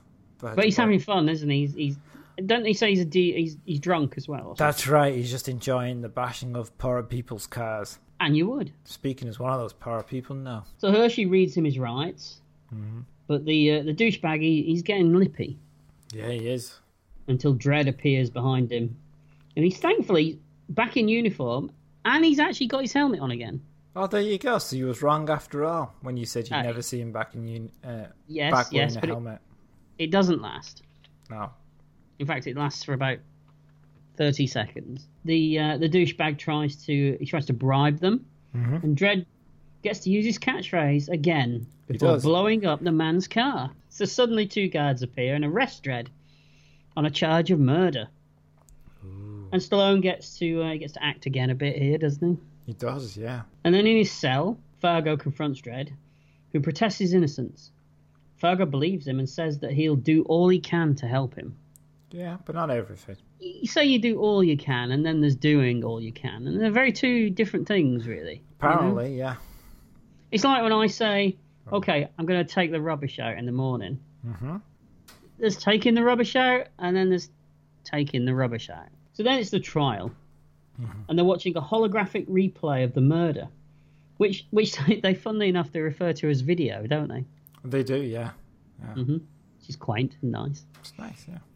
Now Hershey defending Dredd, she objects, saying that the video is in such a low definition that it proves nothing. That was always a problem with mid '90s DVDs, wasn't it? It is, but also, can just anyone wear a judge's uniform? How would you get one? If you weren't a judge, how would you get one? Have you seen them? They're made of plastic. You can make one. Toy and hobby. Yeah, it- you just put one together. Job done. All right, I'll, I'll go with that. Yeah. So she asks that the uh, the charges be dropped. So Fergo agrees that the video is inadmissible, but there's more. They present top secret information, and a rather sexy computer voice tells the court that Dredd's DNA was found on the bullets that killed Hammond and his wife. Now, how did he get his DNA on him? Do you reckon? He um, sucked each individual bullet. That was very tame. I was expecting more from, more from you there, Colin. And, and this brings up a point. Okay. Wouldn't the bullets that killed the Ian Jury character also have Dreddy's DNA on them? Did he kill Ian Jury? He didn't kill Ian Jury with a lawgiver, did he? Oh, he did, didn't Yeah, it's the same gun. he? Very true. So wouldn't they have gone, hold on, this guy was also killed by Judge Dredd, but Judge Dredd happened to be in that bar down the road at the time, so how can he be in two places at once? Yeah, he's getting around, isn't he? Yeah, no one seems to have brought that up. And I can't find a, a reasonable explanation for it off the top of my head. Because there isn't one. It's bollocks. Yeah, it is.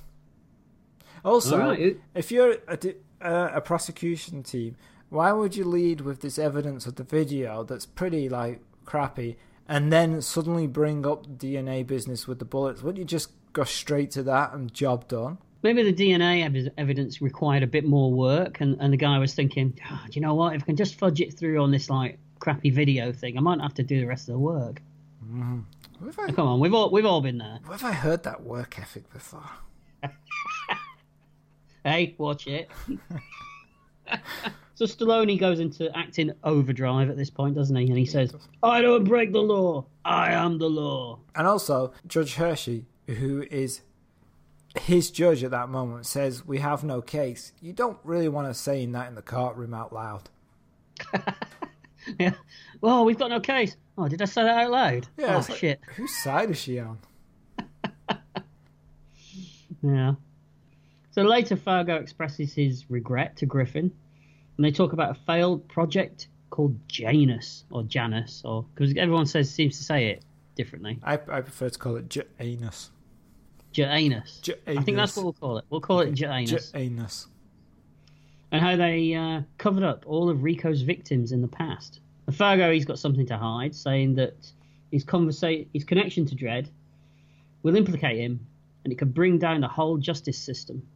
But Griffin says that if Fargo takes one for the team, and he goes on a long walk, just you know, Just a walk around the block. walk around the block, Just then a they can cover stroll. it. Yeah, if he does that, then they can cover it all up once again. They're back in court. Dredd, he's finally found guilty, and Griffin smiles evilly. I've seen that grin from you. I don't smile very often. That's true. When you do, I just I check my pockets. I've got bloody long arms if I'm pickpocketing you from uh, New York. You do. Wait, why are you pickpocketing me from New York? Where did you get here? Where am I? I, I'd just like to say for any uh, employers listening out there, I've never pickpocketed anyone. Not internationally. No, no, o of course. Locally. Different question. Luckily, that's never come up. No. Okay. Okay, it's a joke. Mm-hmm. It really is a joke. Mm-hmm. now back in court. Oh, I've done that, haven't I? Yeah. Yeah.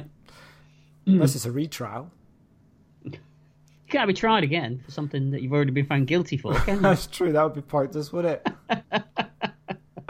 you, you're guilty again. Oh, thanks. Two death sentences. Woohoo. Maybe they could kill him once, you know, bring him back Right. and then kill him again. Could do, could do, yeah, that's true. You could do that in a Marvel movie. They do it all the time. Do anything in Marvel movie. oh, don't get you started. man. Yeah. so Fargo resigns and he says that he's going to take the long walk to the cursed earth. And he asks that the court be lenient on Dredd. Yes, says Griffin. And then he sentences him to life in prison. Yeah, that's lenient. Okay. Yeah. But if he sends him to the Aspen penal colony, I mean, he's going to be out pretty soon anyway, really, isn't he? Why? Well, Rico didn't take long to get out, did he? Well, that's true. You just get a package delivered. Get a package delivered and Bob's your uncle. Well, no, Rico's your brother, not Bob's your uncle. Yeah, but if Rico's your brother and Bob's your uncle, then Jeff must be your. Uh... long Cousin. lost cousin, yeah. But I also like Judge Hershey's like her fair to protest, where she's like, "I demand an acquittal," blah blah blah, and then Fergal says, oh, no, Griffin says, "You're out of order." That's the end of it, and she goes, "Oh, okay." she, doesn't, she doesn't put up much of a fight. She knows when she's beaten. Now, Hershey apologizes to Dredd, saying that she's uh, she's let him down. She has, true, right? She's terrible. Yeah, I see. performance. You're too bloody right, you have. Yeah. Also, they're going to give Fergal the long walk, which is like a death sentence, apparently. But isn't the long walk what they end up doing anyway? Yeah, so it's not it's not that much more of a, a terrible thing for him, really, is it? No, it's what he was going to end up doing anyway. Uh, yeah, because I mean he's getting on anyway. It- It's coming up soon for him, isn't it? Yeah, so they just speeded it up. Yeah. I don't know what he's complaining about. He sees entitlement. Y- You know, these old people they feel like they're entitled to stuff, don't they? Yeah, you do. Hang on, what? so then they take away Dr- uh, Dred's badge, and for some reason they rip off the arms of his shirt first, and then take the shirt off him. Did you notice that? I did, yeah, and uh, I have no logical explanation for that other than it's dramatic. And they wanted to show off Sylvester Stallone's huge pecs. It's how I take my shirts off. Well, you rip the arms off first, dear. Absolutely.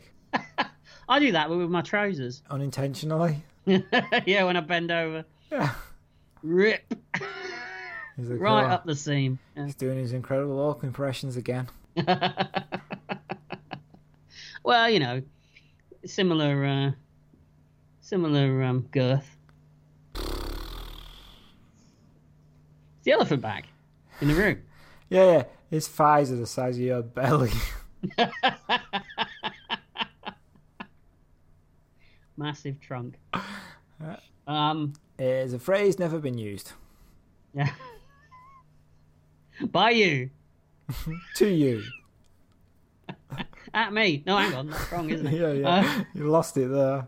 yeah. Oh, damn. So Fargo, now in his long coat, he gets a, a law book given to him. Useful. and a shotgun, and he walks out into the cursed earth.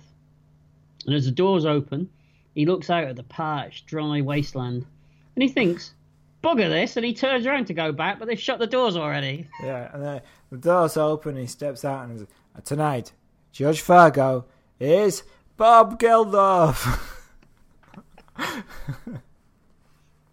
Starts singing, Mon- what's the song? I don't like Mondays. I don't like Monday. yeah, starts singing, I don't like Mondays as he comes down the steps into the desert. It could be George Formby. What would he sing? When I'm cleaning windows. No, Windows in the Cursed Earth, pointless song. All right, all right. With my little stick of Blackpool Rock. How about that one then? Perfect. You're amazed at my knowledge of George Formby, aren't you? Not amazed, saddened. No, it's pretty good. Who doesn't like a Judge Farnby film? I know. Ahead of his time, he was. I think he was from Wigan. Kind of everything. I know. So Hershey rifles through Dred's locker.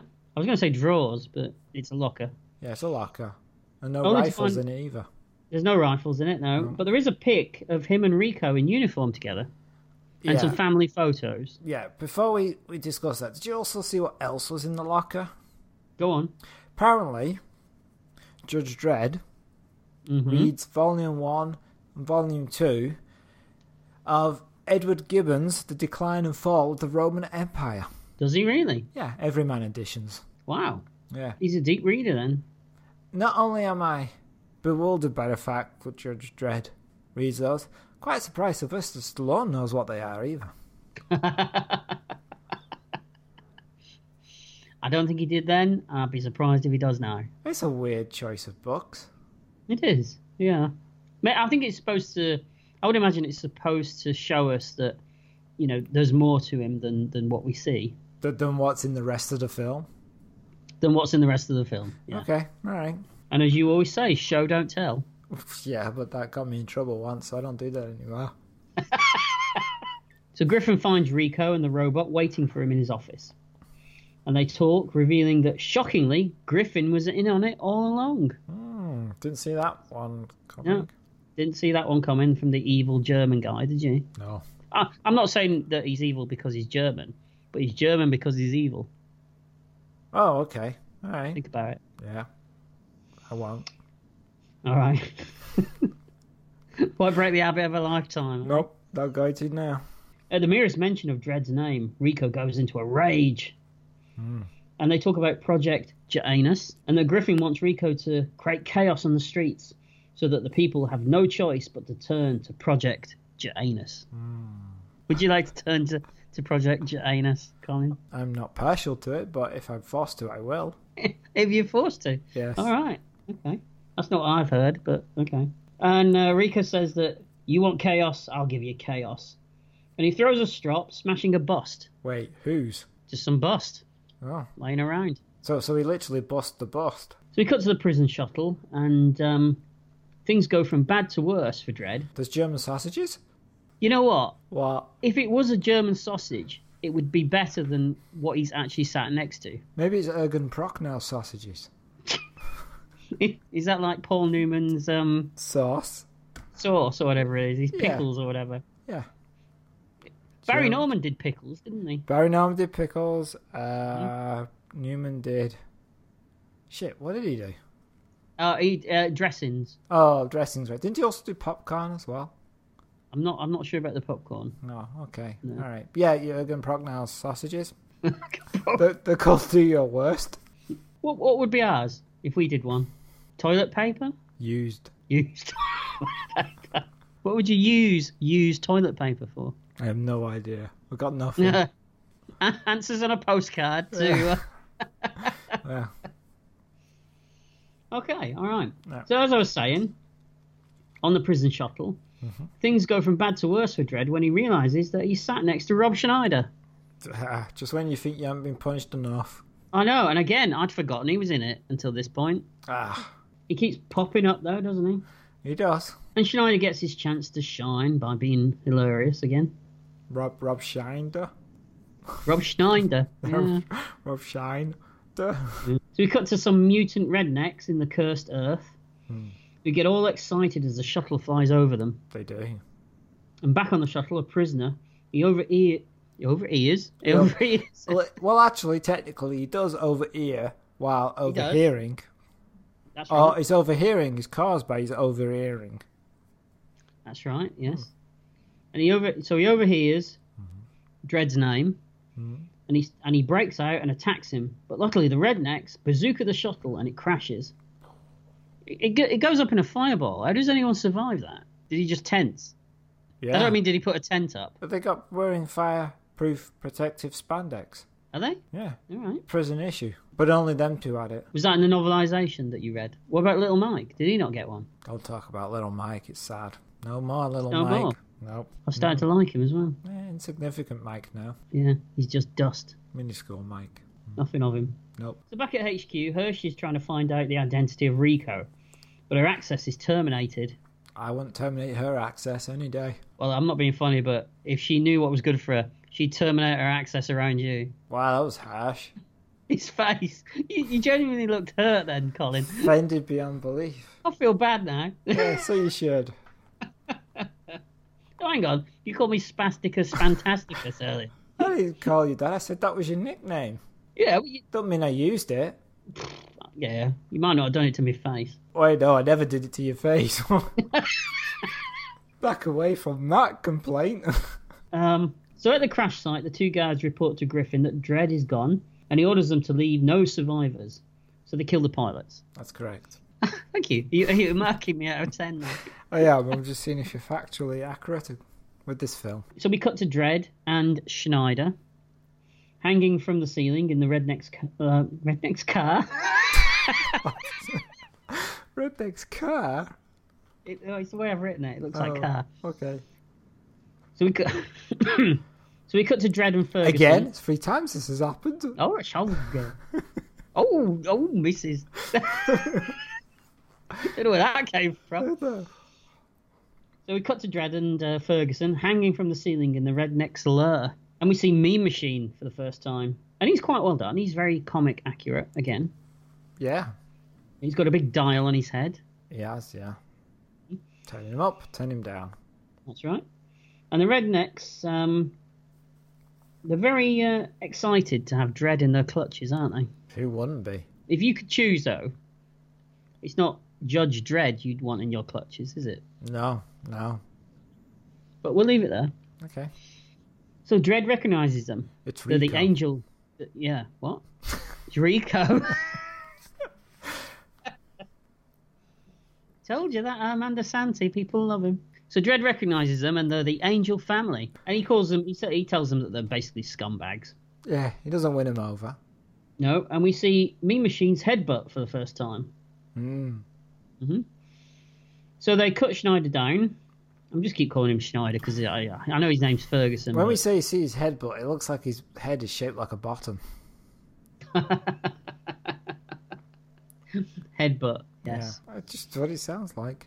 He does. Hmm. He does. So they cut Schneider down, and he thinks that he's been released. Yeah, they say Dreading- Schneider, you're small, you're not funny, you're insignificant. Don't know why you're in this film. That's how they cut That's him right. down. They cut him right down. Yeah. But Dredd informs him that uh, the gang are all cannibals. And don't eat me, he says. I've got gonorrhea. Are they fine young cannibals? And you know what they said to their their uh, the pa? Oh no, what? They said, "Daddy, Hmm. won't you come on home? I'm sorry." Are you gonna do the whole song? No, That's all you know, right? that is all I know. Okay. Yeah. And I think I got those th- those roamed the wrong way anyway. Nah. I did laugh at that line though about gonorrhea. I have to say. I, wait, you laughed at a line that Rob Schneider delivered in Yeah, Judge Dredd? d- despite myself, I-, I did Ooh. laugh at that line. Then it must have been a really good line. It was, well, it mentioned gonorrhea. It- What's not to like? I mean, when you heard it that time at the doctor's, it probably wasn't that funny. Do you know? I ever tell you about the uh, the time I went to a Shit, um, where's this going? I went to a venereal disease museum in Blackpool. Is that is oh. that what they're calling the hospital now? There. No, it was lo- lots of wax representations of venereal diseases in various stages. A lot of people waxing off. Also, yeah, yeah, I saw a lot of lawgivers that day as well. Well, that's an interesting topic to have a museum about. I know. Uh, There was there was one I saw, and uh, it was a it was a, a lady's parts Okay. one, and and it looked normal from one angle, but when you looked at it the other angle, it had one massive flap. Not sure we could use this in the podcast, but thanks for joining in. That's a quandary for you, isn't it? Yeah. Um, oh, or you can leave the flap in. So as the others take Schneider away, Pa tells Mean Machine to kill Dread, but he screws up and Dread takes out the family. I don't. I mean, he kills them. He doesn't. Nice dinner. Take it back. Movie. just as Griffin's guards find them. And Dredd pretty much kills everyone in the room, in classic Stallone like ways as well, doesn't he? Mm, he does. Uh, hmm That was very good. thanks. Did they get did they get you to do the overlay? Did they at the time? The overlay. Yeah, you know the the the, the um The all the AD sound effect. The ADR and the dubbing. Yeah, did they get you to do it? Paid handsomely, I was. Yeah. In grapefruit. So, but unfortunately, there's a third guard who's just about to kill Dredd when a hooded stranger takes him out from behind. Oh, I hate when a hooded stranger takes you from behind. Yes, it's Fargo. He takes out the guard and he says, Together again. Just as Mean Machine skewers him from behind. yeah, makes a Fargo kebab. He does. And so Dread and Mean Machine fight and he gets to um, gets to quip and use his catchphrase again, doesn't he? He does. And he does it as he pulls out the wiring from his robotic arm and he electrocutes him and kills him. Now this fight's a complete letdown, I thought. Oh, you don't like it? No, no, no, he's weak. I mean, Mean Machine needs to be given more screen time than this. I, I'm not a big enough fan of Judge Dredd to know enough about Mean Machine to care one way or the other. No, he's a big character. He needs he needs more than this. Okay, so he was uh, he was robbed. Plus, all the jokes and the catchphrases are, they're starting to grate on me a bit now. Yeah, I can see that. So back with Hershey, she discovers that Dred's family photos are all fake, Yeah. Only the baby in them is real. The other people in are CGI for some reason. Now, Yeah. why bother with all that? Why not just get a couple of out of work actors to pose for them? yeah. I don't Why know. create CGI people in photographs? No idea. Seems like a lot of work, right? A lot of work, and Yeah. I don't like a lot of work. We know that makes you ill. so Fargo, he's on his last breath, yeah. and as he reveals to Dredd that Project Janus was a genetic program to create the perfect judge, and it's Dredd and Rico, they were the result of Project Janus. Oh, I thought it was Simon Cowell was the product of Janus. So Rico is his brother. Ah, who'd have thought that, eh? I know. And the lightning crashes around him, and Dredd realizes that everything he thought about his past was a lie. And I hate that there's a, as the lightning's crackling and stuff, we see that there's a convenient statue of justice. Yes. hmm It's like just happens to be there. It's like being slapped in the face, isn't it? So Dredd realizes that Rico killed Hammond, and that's why the DNA's the same, because they share DNA. Yeah. And then Fargo dies. And as you say, he looks at, Dredd looks up to see the lightning crash across the statue of Lady Justice. What do we do? asks Ferguson. Dredd turns, cocks his weapon, and he replies, Find Rico. Does he He's say not. that? He does. He says, Find Rico. And then makes that noise. And then Yes, Fergus is that's like, right. why, why are you doing that noise? That's weird. So back at the HQ, Griffin takes Rico to to the um, Project Janus labs. Mhm. And there's a scientist in there, played by some woman. Oh. And, who- whoa, um, whoa, whoa, whoa, whoa. Who's the woman? Uh, oh, I don't know. I don't think I made a note of it. Did I? Um, Okay. It's uh, who, who- who is it? it's Joan Chen. Oh, yeah, yeah, that one. Yeah, yeah. yeah.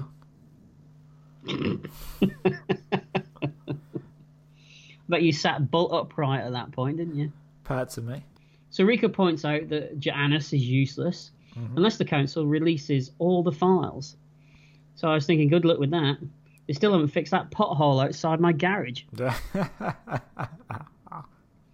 Natural. that was a natural laugh, Colin. You did that very well. It was like it's like watching uh, Terry and June. Was it? Which one? Yeah, it's like what, Both? what any any accent. Yeah, any accent. Jesus, what you been drinking? Uh, I'm not drinking. Actually, I've not seen you drink. We haven't been paying attention, have you? Yeah, I don't usually. So the scientist, Joan. what what's her name? Yeah, What's the name of Pope. the film, Paul? I don't know actually. I didn't make a note of it. Okay. What's her name? I don't know. Joan. You is good completely enough for tuned me. out at this point as soon as she came on screen. Yep. Yeah, I thought so. So anyway, this scientist pokes fun at Rico, which isn't wise, as he hasn't killed anyone for the last ten minutes. So then we get a montage of various uh, bombs going off, unrest in the streets, and Rico's robot killing judges. Hmm. So Dredd and Ferguson have uh, walked back to the city walls. Why is why is he still with him?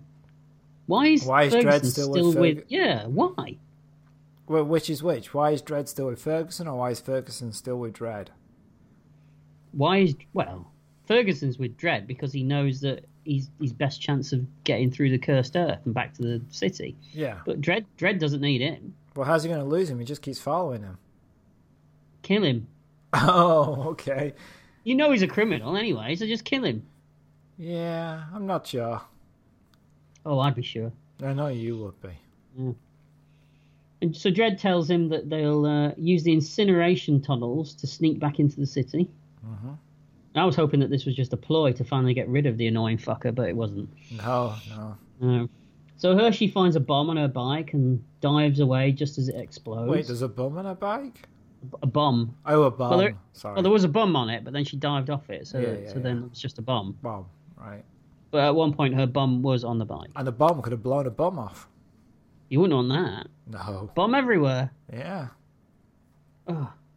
Tell you what, if that happened, be a right bomber, wouldn't it? it would be. So the head judges are panicking. They're running out of judges, and Griffin brings up Project Janus again. Now, it's interesting they're running out of judges because these ITV shows never seem to have a problem with that. Oh, it's just whoever's on the B list, C list celebrity. Yeah, so maybe Roll they should have call, done isn't it? that. Should have done. Should have got David Williams or somebody like that. Yeah, can you imagine David Williams as a, as a judge in uh, Judge Dredd? So Dredd and uh,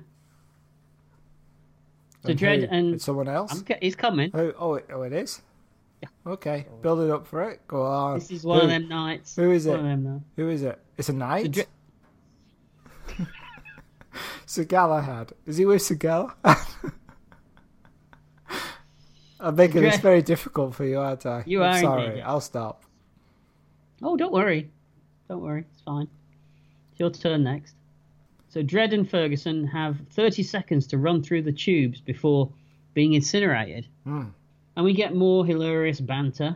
We do. And then Stallone gets to do his Rambo Rocky run away from a fireball routine, doesn't he? It does that we see in every film.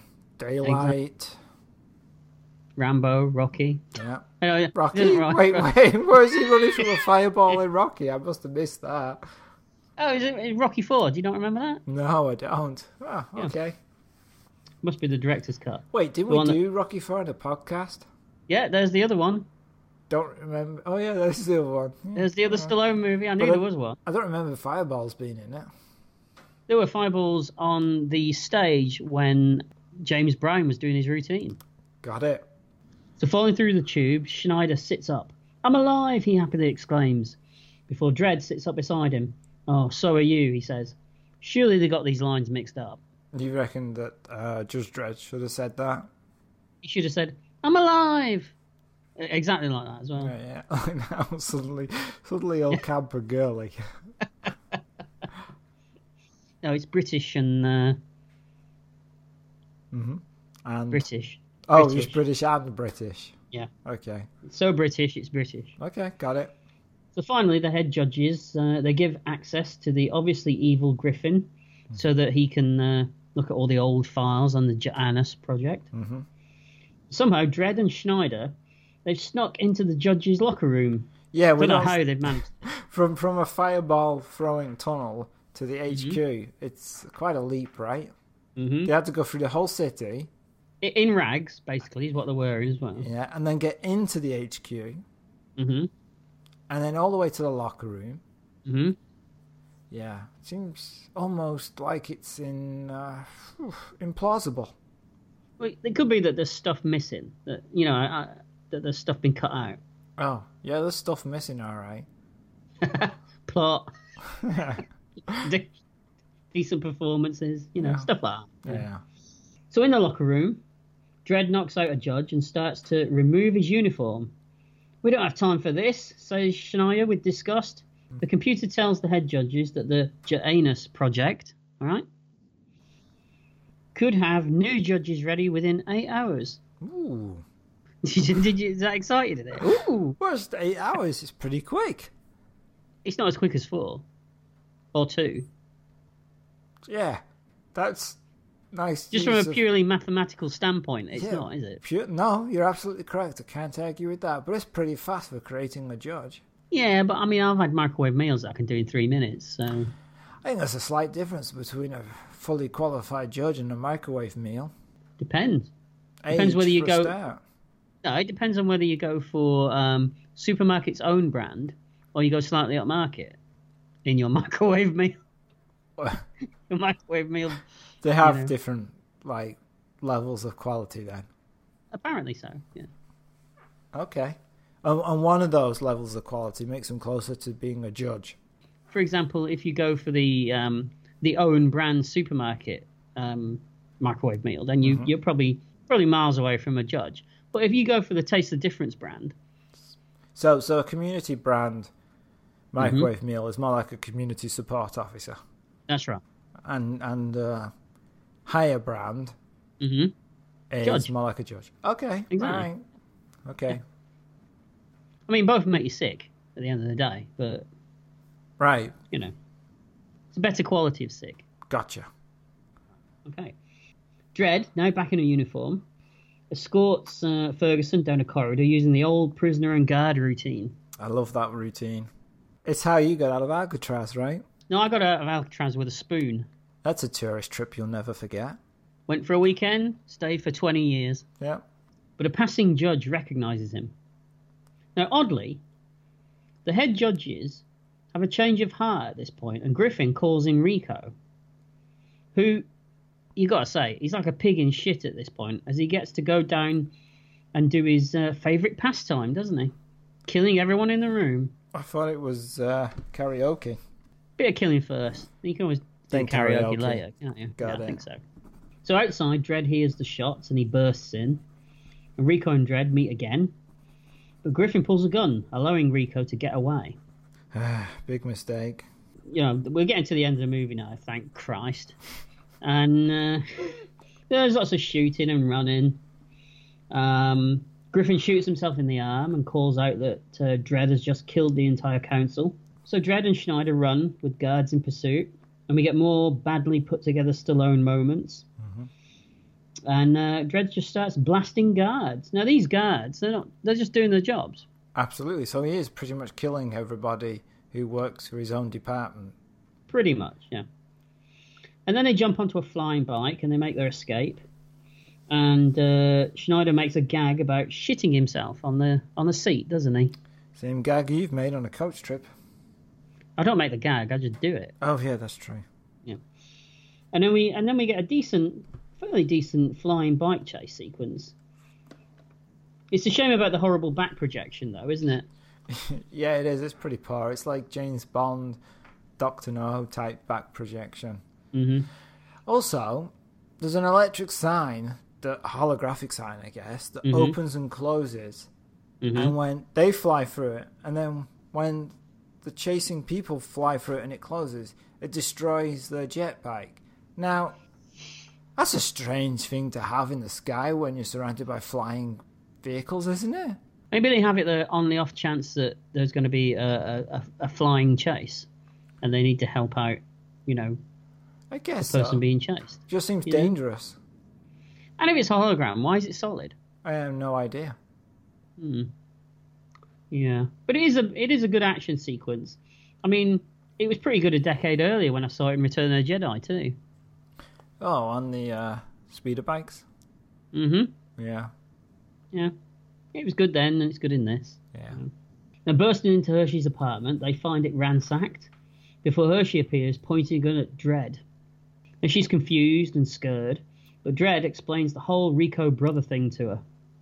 Back at the Janus project, Rico gets the system to take a blood sample from himself, and this is totally against what Joan Chen, I'll say her name, and Griffin wanted. I got to call her Joan Chen because neither of us know the character's name. Yeah, although I don't think Joan Chen is actually against this. She's for it, right? Oh, she seems up for it, doesn't Yeah, she? yeah, she does. Yeah. Mm. So Dredd and Hershey have a heart to heart before figuring out their next move. And then, then a guy comes on and goes, "It's murder." I left a gap and you weren't going to do it. I thought he's going to he's going to do a heart to heart It's gag. I know he murder. is. Me- you- uh, How did that go? Murder. Very good. Very good. So meanwhile, Griffin goes into uh, into meltdown over Rico's plan to clone himself. Mm. Mm-hmm. Not happy with that. Asante really goes into um, scenery chewing overdrive here, doesn't he? Yeah, He's, he's rivaling Stallone at this point. I think that's the point, though, right? Yeah, because they're supposed to be brothers. Yeah, so he has to match. They're his not real game. brothers though, are they? They're clone I don't. I brothers. don't think Adam DeSantis is brother of Sylvester Stallone. No. Got different names. Clues in the name, Paul, I'm glad you cleared that up. and they come from different places. hmm Yeah. Um, And they look different. And they look different, Even- yeah. So I don't, I don't think they are real brothers. All right. So Griffin tries to stop him, but Rico gets his robot to uh, literally pull him apart. So a gang find the project's uh, hideout before being attacked and captured by Rico and his robot. And Schneider takes a shot to the gut. And I was thinking, oh, finally, Yeah, like, finally. But he still doesn't die. No, that's the thing about him. Always coming back. like a bad smell. Mm. So finally, Rico and Dread face off against each other as Rico gets to make a send in the clones gag. Beautiful. Best gag of the film. And then pods descend from the ceiling containing half finished replicants. That's what they are, really, isn't it? Replicants. Yeah, but they don't do anything. Well, one o- opens its eyes and another one sort of reaches out of its hand. Yeah, but you're expecting a big, like, fight between Judge Dredd and these half-made clones, but they don't do anything. It's whole pointless. But that would be something. Yeah, it just This, does, this there's nothing. film doesn't have something. No. It has virtually nothing. So, really. So Hershey being held in the corridor by the robot, Ash Schneider if he's still alive, and the entire audience is disappointed to hear that he is. Now, by the way, Rico, he's changed into a nice little black ensemble here, hasn't he? With uh, very high-waisted trousers. Oh, the fashion guru's in town. You were, I say I didn't do it at all. I, I mean, the Rico and Dredd argue about the law and family. Choose, says Rico. it's like watching Fast and the Furious, isn't it? So much It is. Family, stuff about family. family. But Dredd tells him that his only chance is to kill him now. And the robot brings in Hershey, and Rico tells it to rip her arms off. But there's a problem. The robot starts freaking out. I suppose you would really if you had a Rob Schneider on your back ripping out your insides. Oh, I hate those days. Every time he's on screen, I feel like my insides are getting ripped out anyway. You really don't like him, do you? I can't stand him. No. So with the robot out of action, Rico tries to hatch some of the clone reinforcements, while Hershey and Chen have a bitch slapping contest. I bet you liked this bit, didn't you?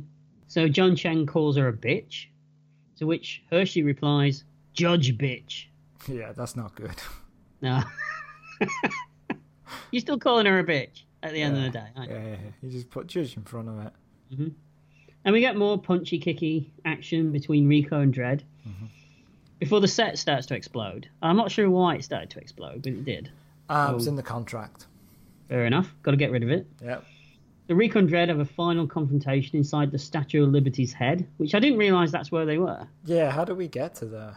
Mm, but And how that's many where films do we have to see that feature a fight in the Statue of Liberty? we True, true. It's a nice, it looks nice, though, when you see it from the outside. It does, but it's a bit, you know, on the nose. Statue Yeah. Mm. of Liberty, fight against judges, justice, blah, blah, blah. Yeah, 'cause- because it's completely fine against all the subtlety that we've had so far in this film. Yeah, that's Mm. absolutely correct, Paul. I'm the only one who ever liked you, says Rico. Wait, when did when did he like him? I, I, oh, I was wondering. I mean, I think Judge Hershey kind of likes him more than Rico does. Now I'm getting the impression that they they do remember each other, don't they? They obviously worked together at some point when they were both judges. They just didn't know that they were brothers, did they? Yeah, I assumed that he was his friend, right? And he's the one Yeah. that judged him. Mm-hmm. Yeah. Yeah. So maybe that's what he means. That he liked him back when they were working together. Okay. Yeah. I'll be the judge of that, says Dredd. hmm I'm done with it all now. I'm, I was done with it about an hour ago. Yeah. you know, it's- yeah. this fight's a thing that we see a lot of in Stallone movies, though, isn't it? You know, where it's it's one on one at the end of the movie with the bad guy. Yeah. Like, like a Marvel film. All right. And Stallone always looks like he's going to lose. Mm-hmm. So Dredd grabs him, and with the line "Court adjourned," he throws him over the edge to his death. But it's not over. Dredd sighs, only to find Joan Chen now standing over him, gun in hand. Luckily for him, the scriptwriters have finally given Judge Hershey something to do, and she shoots Chen in the back. Yeah. Because she's literally had nothing to do for the whole film anyway. Well, she did find out about the uh, the photograph, and she did go to the student and get it analyzed. It didn't matter anyway, because from an audience point of view, we learned all that when they were explaining it to Rico and to. And when Fargo was explaining it to Dredd. Yeah, that's a point. Yeah. All right. It- It's useless. kind of redundant.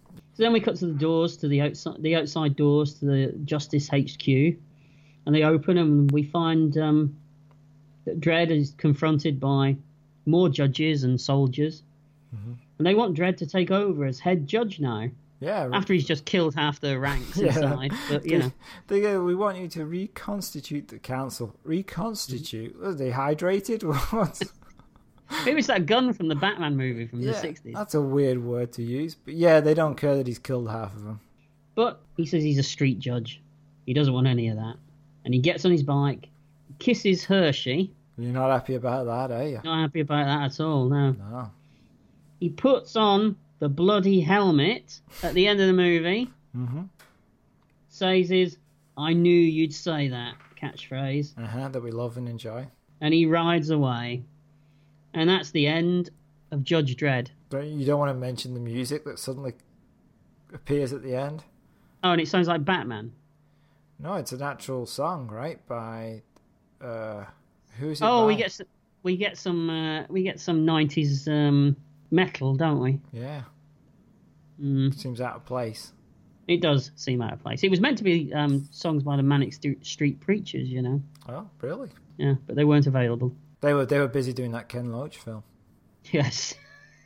and just to mention, before we uh, end, that uh, Rob Schneider is still alive in the film. Oh, because yeah, but it was taken away in a stretcher. Yeah. It cracks a joke. Audience laugh. We all sit back waiting for the sequel. Never happens. Nope. So that's uh, that's Judge Dredd. So Colin, what did you think of Judge Dredd? I'm confused. Go on. I always liked this film. I never understood why people hated it so much because it felt no different from any other summer blockbuster to me. Didn't care that he took his helmet off because I'm not a big Judge Dredd fan. I like the comics, read a few, but don't know much about it. As a teenager, of course, I was uh, interested in Diane Lane and Joan Chen, so that helped. Uh, I thought it was funny, and there were great action sequences, and I liked the set design. hmm But this time, watching it, what a chore! and I have to be honest here. hmm Halfway through the film, I played it at times two speed Wow. because there was no way I was sitting through all of this. And this was your choice. I know. I don't know what happened. I don't like the jokes; they get annoying. There's one or two that are fun. Yeah. Totally correct that uh, Judge Hershey's character is pointless throughout the film. hmm I don't know. I didn't enjoy it. Wasn't fun. Oh, so that's a that's a hit then, is it? Absolutely, of course. It's got Diane Lane in it and John Chen. no, I, I don't know. It's uh, it's a strange one because I didn't I didn't enjoy it and I thought I would because I have in the past. Yeah, for me it's a it's a disappointing miss because I thought I would I thought it would be a hit, but it's not. No, sorry. Mm. So do I, is this the point where you ask me whether I like it, and I do the gag that you do every week, where you say, "Yeah, it's a fantastic film." It's Well, not now you've ruined Right. the gag. I, I- Oh, exactly. Yeah. No, no, no. I agree with you one hundred percent. You've said pretty much everything that I think, apart from the opening ten minutes. It's not Judge Dredd at all. Um, the liberties that they take with the character, the lack of any kind of passion from the lead actor for it as well. I, I don't think Stallone. It was a job to him. He didn't care about this film at all. Um, the overall disregard of the source material, all that just adds up to piss off a loyal fan base that you 100% need to keep on your side for a film like this. I mean, look at the recent Dread film. Yeah. In that the only people that are really keeping it going are Judge Dredd fans, right? Yeah. hmm And Carl Urban, oddly. Yeah. Yeah. Yeah. He's desperate to do it, isn't Yeah, and he doesn't need the work. he? Exactly. I know. He's in everything. Yeah. Um, Stallone's performance is sometimes it's got to be seen to be believed. I think at times in this film it's so bad. But then again, I suppose everybody's turned up to eleven in Yeah. this film. That's true. Um, Cast is amazing for this film, though. oh, it's a it's a as we said at the start of the show, it's a far better cast than this film has any right to have. Yeah. Really, I'd love to know how much was cut out of it. You're hearing there's a director's cut of Judge Dredd? I don't think there's a director's cut, but I think that that There's a the- Stallone cut? yeah, probably six hours long. Yeah. Um, but yeah, I, I, I quite like the speeder bike chase, but Right. it's a terrible, terrible movie. It's a terrible a- adaptation of a classic comic book character as well, and it's a definite no from me as well. Mm, two misses. Really disliked it. Wow. So that's it. That's it for ep- this episode of retrospection. We end on a nice, uh, happy note there. You certainly did. Uh, yeah, we hope you enjoyed it as much as we did. Not. And um, please rate and review us wherever you listen to us.